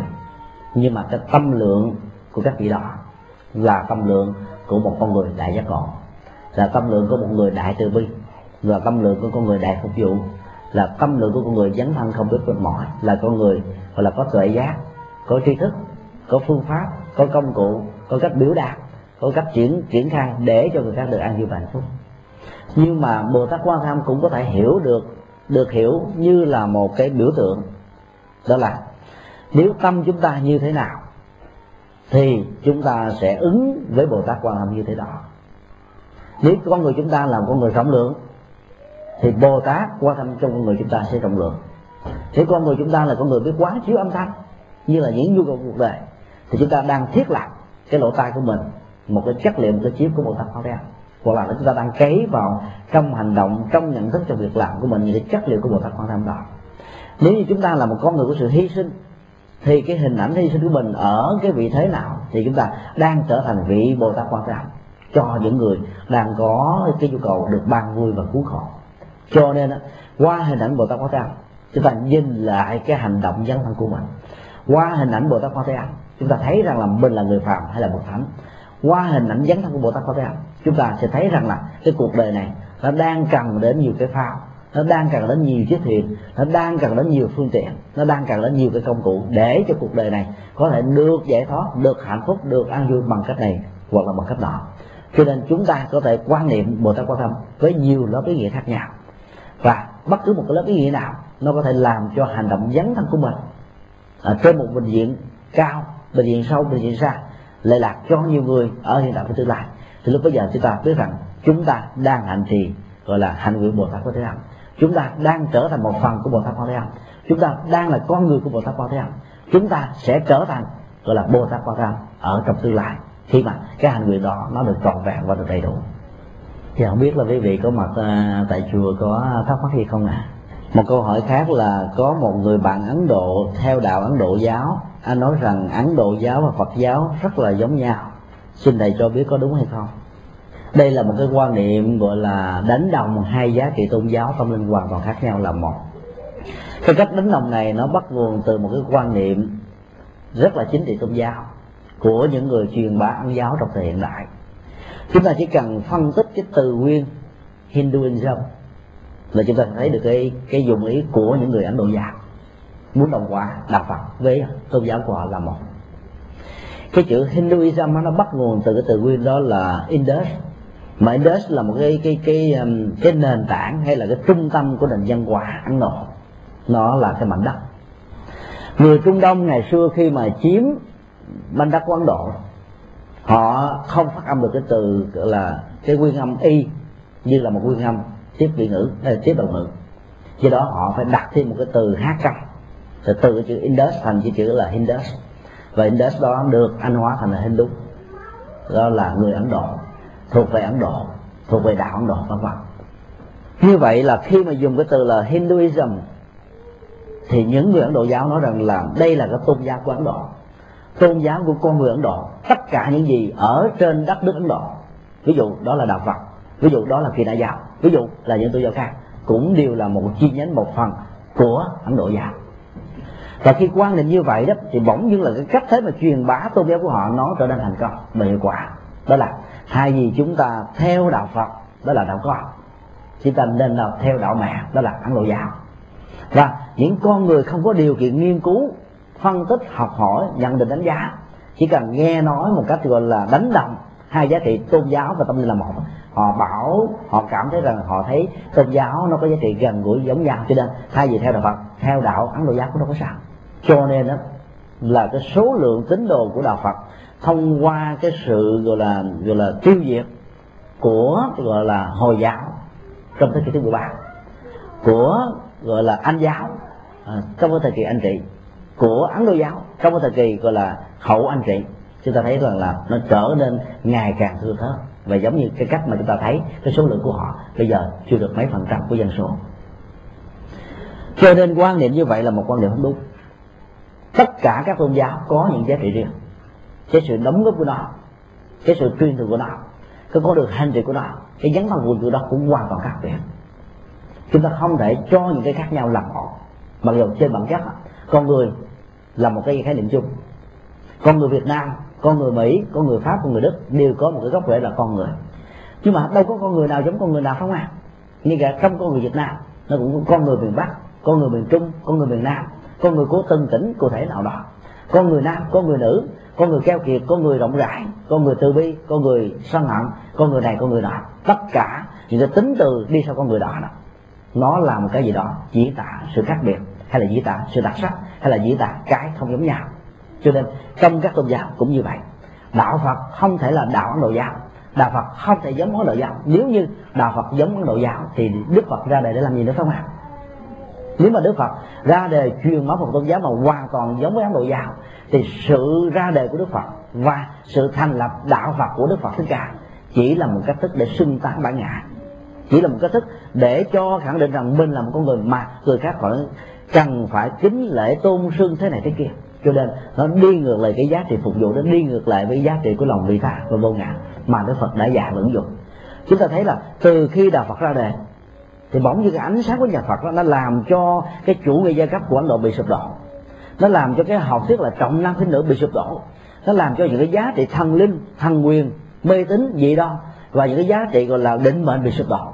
Nó làm cho những con người của ấn độ từ phàm phu trở thành thánh. Nó làm cho những con người dấn thân trên một truyền thống lợi dụng cái sức lao động của nhau không còn lợi dụng nữa mà phải tôn trọng sức lao động nhau. Như là tôn trọng con người với giá trị là một con người. Tất cả những cái đó nó là những cái mặt nổi nó là những cái nền tảng, đó là nó là những cái, gọi là, ví dụ căn bản để chúng ta thấy được cái sự khác biệt giữa đạo Phật và Ấn Độ giáo. Mặc dù chúng ta vẫn biết rằng là trong đạo Phật, Đức Phật Thích Ca vẫn dùng lại những cái khái niệm thuật ngữ mà đạo Bà La Môn đã sử dụng. Ví dụ như là nhân quả, nghiệp báo, luân hồi, sanh tử, tái sanh, vân vân. Nhưng mà nội dung của những khái niệm này hoàn toàn khác biệt với những nội dung đã được sử dụng trong kinh điển Vệ đà và trong kinh điển của bạn sách đó là một sự thật. Cho nên đừng bao giờ đánh đồng những khái niệm dẫn đến đánh đồng về nội dung. Đừng bao giờ đánh đồng về sự giống nhau về hình thức dẫn đến sự đánh đồng về nội dung là chúng ta bị sai lầm. Do đó đó, muốn thấy được hết tất cả những sự khác biệt, chúng ta phải nhìn đạo Phật và Ấn Độ giáo trong cái lịch sử ra đời của nó. Trong cái sự vận hành của nó ở trong lịch sử của Ấn Độ trong cái các thế mà nó đã đóng góp cho cuộc đời, trong những cái giá trị mà bây giờ, gọi là thế giới phương Tây, thế giới châu châu Âu, thế giới châu Phi, thế giới châu Mỹ đã tiếp nhận nó ra làm sao? Tại sao Ấn Độ giáo không được xem là một tôn giáo lớn của thế giới như là đạo Phật? Tại sao Ấn Độ giáo không được ở đất nước của Mỹ này chấp nhận như là một tôn giáo của sự chuyển hóa? Tại sao Ấn Độ giáo không được, gọi là dân tộc trên khắp thế giới, gọi là đón nhận một cách nồng nhiệt như là đạo Phật? Chừng đó những câu hỏi là chúng ta đã thấy rằng là nó giống hay là nó khác. Cho nên đừng bao giờ đánh đồng các tôn giáo với nhau. Thông qua sự đánh đồng đạo Phật với Đạo giáo. Rồi chúng ta có thể có những cái thức đánh đồng rằng là đạo Thiên Chúa cũng giống như đạo Phật đạo Tin lành cũng giống như đạo Phật hồi giáo cũng như đạo Phật. Nói như vậy là chúng ta đã làm giá trị của những tôn giáo này. Nó hầm và lặng nó lẫn lộn nó sai lệch. Và do đó, đó có thể nhiều người từ cái chiêu bài tôn giáo nào cũng dạy người ta lấn nát làm lành đánh đồng các giá trị tôn giáo với nhau. Cho nên, mỗi một khi con người có thành kiến và tôn giáo xấu nào đó trong quá khứ, bỗng dưng người đó. Không bao giờ còn có một cái cơ hội để nhìn thấy cái tích cực và chuyển hóa của tôn giáo khác với cái tôn giáo đã xấu đó. Và tương tự hệ có thể có những cái cái nhìn như vậy, đó với đạo phật. Nhưng mà đó là một sự đáng tiếc. Đó là một sự, gọi là, đóng bít cái cửa ngõ của mình. Cho nên để hiểu được những sự khác biệt và giống nhau, chúng ta nên đọc vào cái nguyên tắc nếu không đọc được nguyên tác, chúng ta nên đặt vào các bản dịch kinh thánh các tôn giáo. Chúng ta sẽ thấy toàn thể cái sự khác biệt của nó được mô bài bằng cái biểu đạt ngôn ngữ bằng cái phong tục tập quán bằng cái phương pháp hành trì bằng tất cả những ảnh dụ bằng tất cả những triết lý biểu tượng được sử dụng trong ngôn ngữ kinh điển của các tôn giáo. Vốn khác nhau một trời một vực. Có một câu hỏi khác là khi mới sơ cơ học Phật phát minh chưa nắm vững chánh pháp thì làm sao tự mình thắp đuốc lên mà đi? Hai câu hỏi này cũng là một câu hỏi rất là lắc léo, rất là hay đó. Các cái phương tiện truyền bá Phật giáo cho những người Phật tử tăng tòng nó không có thành công. Nếu chúng ta so sánh nó với cách thế mà những người, gọi là, cơ đốc giáo, nói chung hay là thi chúa giáo la mã đã làm. Họ có những cái lớp giáo lý tăng tòng cho những người vào đạo họ có những cái lớp giáo lý nâng cao cho những người đã đi vào đạo lâu. Họ có những cách thức để triển khai về ứng dụng từ kinh thánh. Trong cái đó, đạo phật là một cái truyền thống, một triết lý, một nền tảng đạo đức. Những lời dạy của ngài nó phù hợp với khoa học, phù hợp với lương tâm, phù hợp với đạo đức, phù hợp với sự tiến hóa của xã hội. Ấy thế mà tại vì nó nhiều quá đi. Thì bỗng nhiên làm cho con người, gọi là, cảm thấy là rất là khó. Không biết là nên chọn cái nào, ứng dụng chọn cái nào là không. Ứng dụng như thế nào, ứng dụng như thế kia. Cho nên đó trên thực tế là chúng ta bỏ ra đi nhiều phương tiện mà đức phật đã dạy trong kinh điển. Và do đó cái sự tuyên bá của chúng ta đối với quần chúng á, nó gần như là nó không có hiệu quả. Và do đó số lượng tín đồ của đạo phật nó không phải là số lượng đáng kể so với các tôn giáo lớn như là thi chúa giáo và ngay cả là gọi là gọi là do thái giáo hay là những cái tôn giáo khác. Cho nên đó là khi mà chúng ta đến với đạo phật nếu chúng ta không may mắn gặp được rồi là một cái ngôi chùa mà có truyền thống giáo dục, huấn luyện cần có cho một người mới tăng tộc thì chúng ta vẫn chưa mất hết cơ hội. Là bởi vì trong thế giới hiện đại, chúng ta có phương tiện của internet, chúng ta có những cái phương tiện của thông tin đại chúng. Chúng ta chỉ cần đi vào cái phần search, chúng ta có thể đặt được những tác phẩm này. Chúng ta có thể vào thư viện, những cái thư viện gọi là công cộng của mỹ, hoặc là của anh, của úc hay là của những nước tiên tiến là chúng ta có thể tìm được những giá trị của đạo phật cho nên dù là một người sơ phát tâm, dù là một người mới vào đạo, chúng ta vẫn không có bị đánh mất cơ hội tiếp nhận được chánh pháp để thắp đuốc lên mà đi cho chính mình. Là bởi vì theo nhà Phật á, một đứa bé mới được sinh ra, dù nó chưa có sức lực nếu chúng ta bỏ nó trên mặt đất, nó vẫn biết bò phải mà nó đang thắp đuốc lên mà đi đó. Và nếu chúng ta quan sát hai đứa bé, một đứa bé thuộc về nhà giàu, một đứa bé thuộc về nhà nghèo đứa bé nhà giàu vì té xuống một cái là ba của nó mẹ của nó ông của nó bà của nó anh chị em nó những người vú đưa đó chạy lại dỗ về nâng đỡ. Ờ, con khỏe không? Con có sao không? Con có sao không? Em có sao không? Thì bắt đầu nó hòa khóc lên. Nó có thể làm làm vả nó có thể cảm thấy cái nỗi đau của nó tăng lên gấp 10, gấp 2, gấp 30 lần. Theo cái kiểu mà người dân Việt Nam đã nói mà. Một kẻ mà nhà giàu mà đứt bóng tay giống như kẻ nhà giàu kẻ nhà nghèo bị đứt ruột. cái chuyện nhỏ có thể với tình lớn. Cái chuyện không quan trọng trở thành chuyện quan trọng hóa mà nếu chúng ta quan sát một cái kẻ nhà nghèo, một em bé nhà nghèo bị té xuống mà không có người nâng đỡ, không có người dỗ về, không có người chăm sóc thì bỗng dưng nó gì? Nó cũng la lên cái rồi nó nhìn xung quanh cái ai nó đứng dậy nó đi. Như vậy là cái khả năng tự thắp lúc mà đi đó, nó vẫn có ở trong mỗi con người. Nếu chúng ta có nhiều người nâng đỡ, nếu chúng ta có nhiều người hỗ trợ, nếu chúng ta có nhiều cái cái cái dù da có nhiều cái bóng mát, có nhiều cái tàn cây bỗng dưng thái độ y lại, chúng ta bắt đầu gia tăng. Và chúng ta có thể trở thành những con người lệ theo người khác một cách lâu dài và vĩnh viễn. Còn nếu chúng ta vào đạo, mà vào ngay một thái độ tự thắp đúc lên mà đi, chúng ta trở thành một con người rất bản lĩnh, một con người rất tự tin, và con người bản lĩnh và tự tin chắc chắn phải là một con người của sự thành công đó là sự thật. Có thể quý vị không tin, nhưng mà nếu chúng ta làm, chúng ta sẽ có kết quả. Cho nên đối với tôn giáo, nếu quý vị được người ta cho ăn những cái viên kẹo ngậm nó có những cái lớp đường của cái tha lực. Nó có những cái lớp mặt của sự hỗ trợ.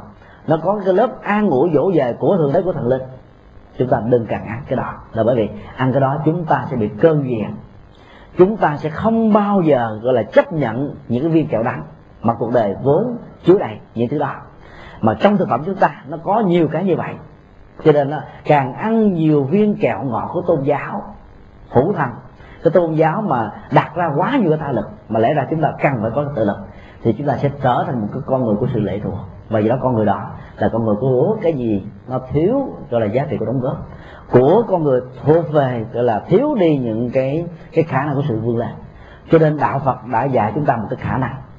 Khả năng của một em bé tự sinh ra là phải bò, là phải đi. Tự sinh ra là phải lớn lên. Và nếu chúng ta có môi trường chúng ta lớn nhanh, nếu không môi trường chúng ta phải tự lớn phải làm cái đó để chúng ta phải có thể tự tồn tại. Cho nên thái độ tự thắp đúc lên mà đi nó một thái độ không phải dành cho những người đã vào đạo đâu, mà dành cho bất kỳ những người nào chấp nhận con đường của đạo Phật, con đường của tự lực, con đường của tự, gọi là vươn lên, con đường của nhận thức sáng suốt và con đường không cần đến tha lực, hảo quyền của các thần linh và thượng đế. Và đó là con đường của sự tự giác, con đường của nhận thức sáng suốt, con đường của sự hành trì. Dĩ nhiên nó rất là khó, nhưng mà không phải là không làm được mà nếu như trong quá khứ, các đức phật đã làm được, các vị bồ tát đã thành công, các vị thánh tăng đã rạng rỡ, và ông bà tổ tiên truyền thống chúng ta đã có được an vui từ con đường từ thấp thuốc mà lên đỏ, thì chúng ta phải tin chắc rằng là trong tương lai hay là ở hiện tại, chúng ta vẫn có thể làm được cái con đường này, vẫn có thể, gọi là, thắp đuốc lên, và khi nào đuốc nó bị tắt thì chúng ta ngồi lại. Chúng ta chỉ cần có một cái que diêm bên mình, đó là qua diêm cái sự tinh tấn chúng ta có thể, gọi là, có một cái học vật ca của sự nỗ lực. Lúc nào nó đốt nó tắt là chúng ta có thể bật mồi chúng ta có thể đốt nó lại, có thể hâm nóng bằng cái này một cái đèn. Và đến một lúc nào đó, chúng ta có thể bỏ đi cái đuốc, chúng ta lấy một cái đèn pin. Khi cái phương tiện đèn pin đã đủ rồi, chúng ta có thể lấy một cái năng lượng mặt trời để tạo thành cái ngọn đuốc soi sáng. Và năng lượng đó, nó phải là cái nhận thức, phải là hành động, phải là dẫn thân chứ không phải là cái đưa vào tha lực của người khác. Chúng ta đã trao đổi trong suốt 3 tiếng đồng hồ. Có nhiều vấn đề nó tạo nên cái sự thắc mắc. Có những cái cách giải thích nó tạo ra những câu hỏi tiếp tục. Và dĩ nhiên là câu hỏi nó sẽ không bao giờ dừng đúng không ạ? Trong thời gian thì chúng ta có hạn, và có lẽ là chúng ta sẽ dừng lại tại đây. Và hôm nay cũng là cái buổi à, cuối cùng chúng tôi có mặt và trao đổi với à, tất cả quý phật tử tại à, chùa Hải Đức, cũng như là các anh chị ở trên Rung thông qua cái um, sinh hoạt ở tại chùa Hải Đức này. Ngày mai chúng tôi sẽ đi uh, Tennessee và thường thì chúng tôi chỉ giảng vào um, cuối tuần thứ bảy và chủ nhật. Có lẽ là những anh chị trên room thì uh, vẫn có thể còn có được cái um, cái điều kiện mà chúng ta có thể gặp được nhau ở trên room thì là quý phật tử tại chùa hải đức nếu uh, quý vị cảm thấy là những gì mà chúng tôi trình bày đó ừ, nó hợp với khẩu vị của quý vị thì quý vị có thể tiếp tục là gọi là theo dõi bằng cách là chúng ta vào à, những cái room à, được à, mở rộng. Ví dụ như là sinh hoạt Phật pháp hay là hay là tu học Phật pháp vân vân. Thì trước khi dứt lời chúng tôi kính chúc toàn thể quý vị có được một cái sức khỏe an lành để mình có thể đủ tỉnh táo đủ sáng suốt mình à, vượt lên trên được những cái nỗi sân hận phiền não nghiệp chướng trong cuộc đời tu mà mình có thể gặp. Và trước khi dứt lời diện tôi chân thành cảm ơn cư sĩ minh quang lâm hội trưởng của chùa hải đức, đã có một cái thiện chí mà chúng tôi trở về đây để trao đổi sinh hoạt với quý vị. Và chúng tôi cũng xin chân thành cảm ơn bà phu nhân của bác sĩ đức đã đề nghị thêm hai cái buổi giảng phụ trợ của ngày hôm qua và của ngày hôm nay và nhờ đó chúng ta có được cái cơ hội gặp nhau, chia sẻ nhau trên cái tinh thần tu học. Chúng tôi cũng chân thành cảm ơn tất cả những anh chị chủ trương của những cái sum sinh hoạt Phật pháp của Phật pháp và những room khác mà chúng tôi đã có được điều kiện chia sẻ với quý vị ở trên online. Và nhất là những anh chị ốp đã um, bỏ thời gian của mình ra để điều khiển cái chương trình được tốt đẹp. Và cầu chúc tất cả chúng ta đều được an lành ở trong chánh pháp của Đức Phật và được hanh thông ở trong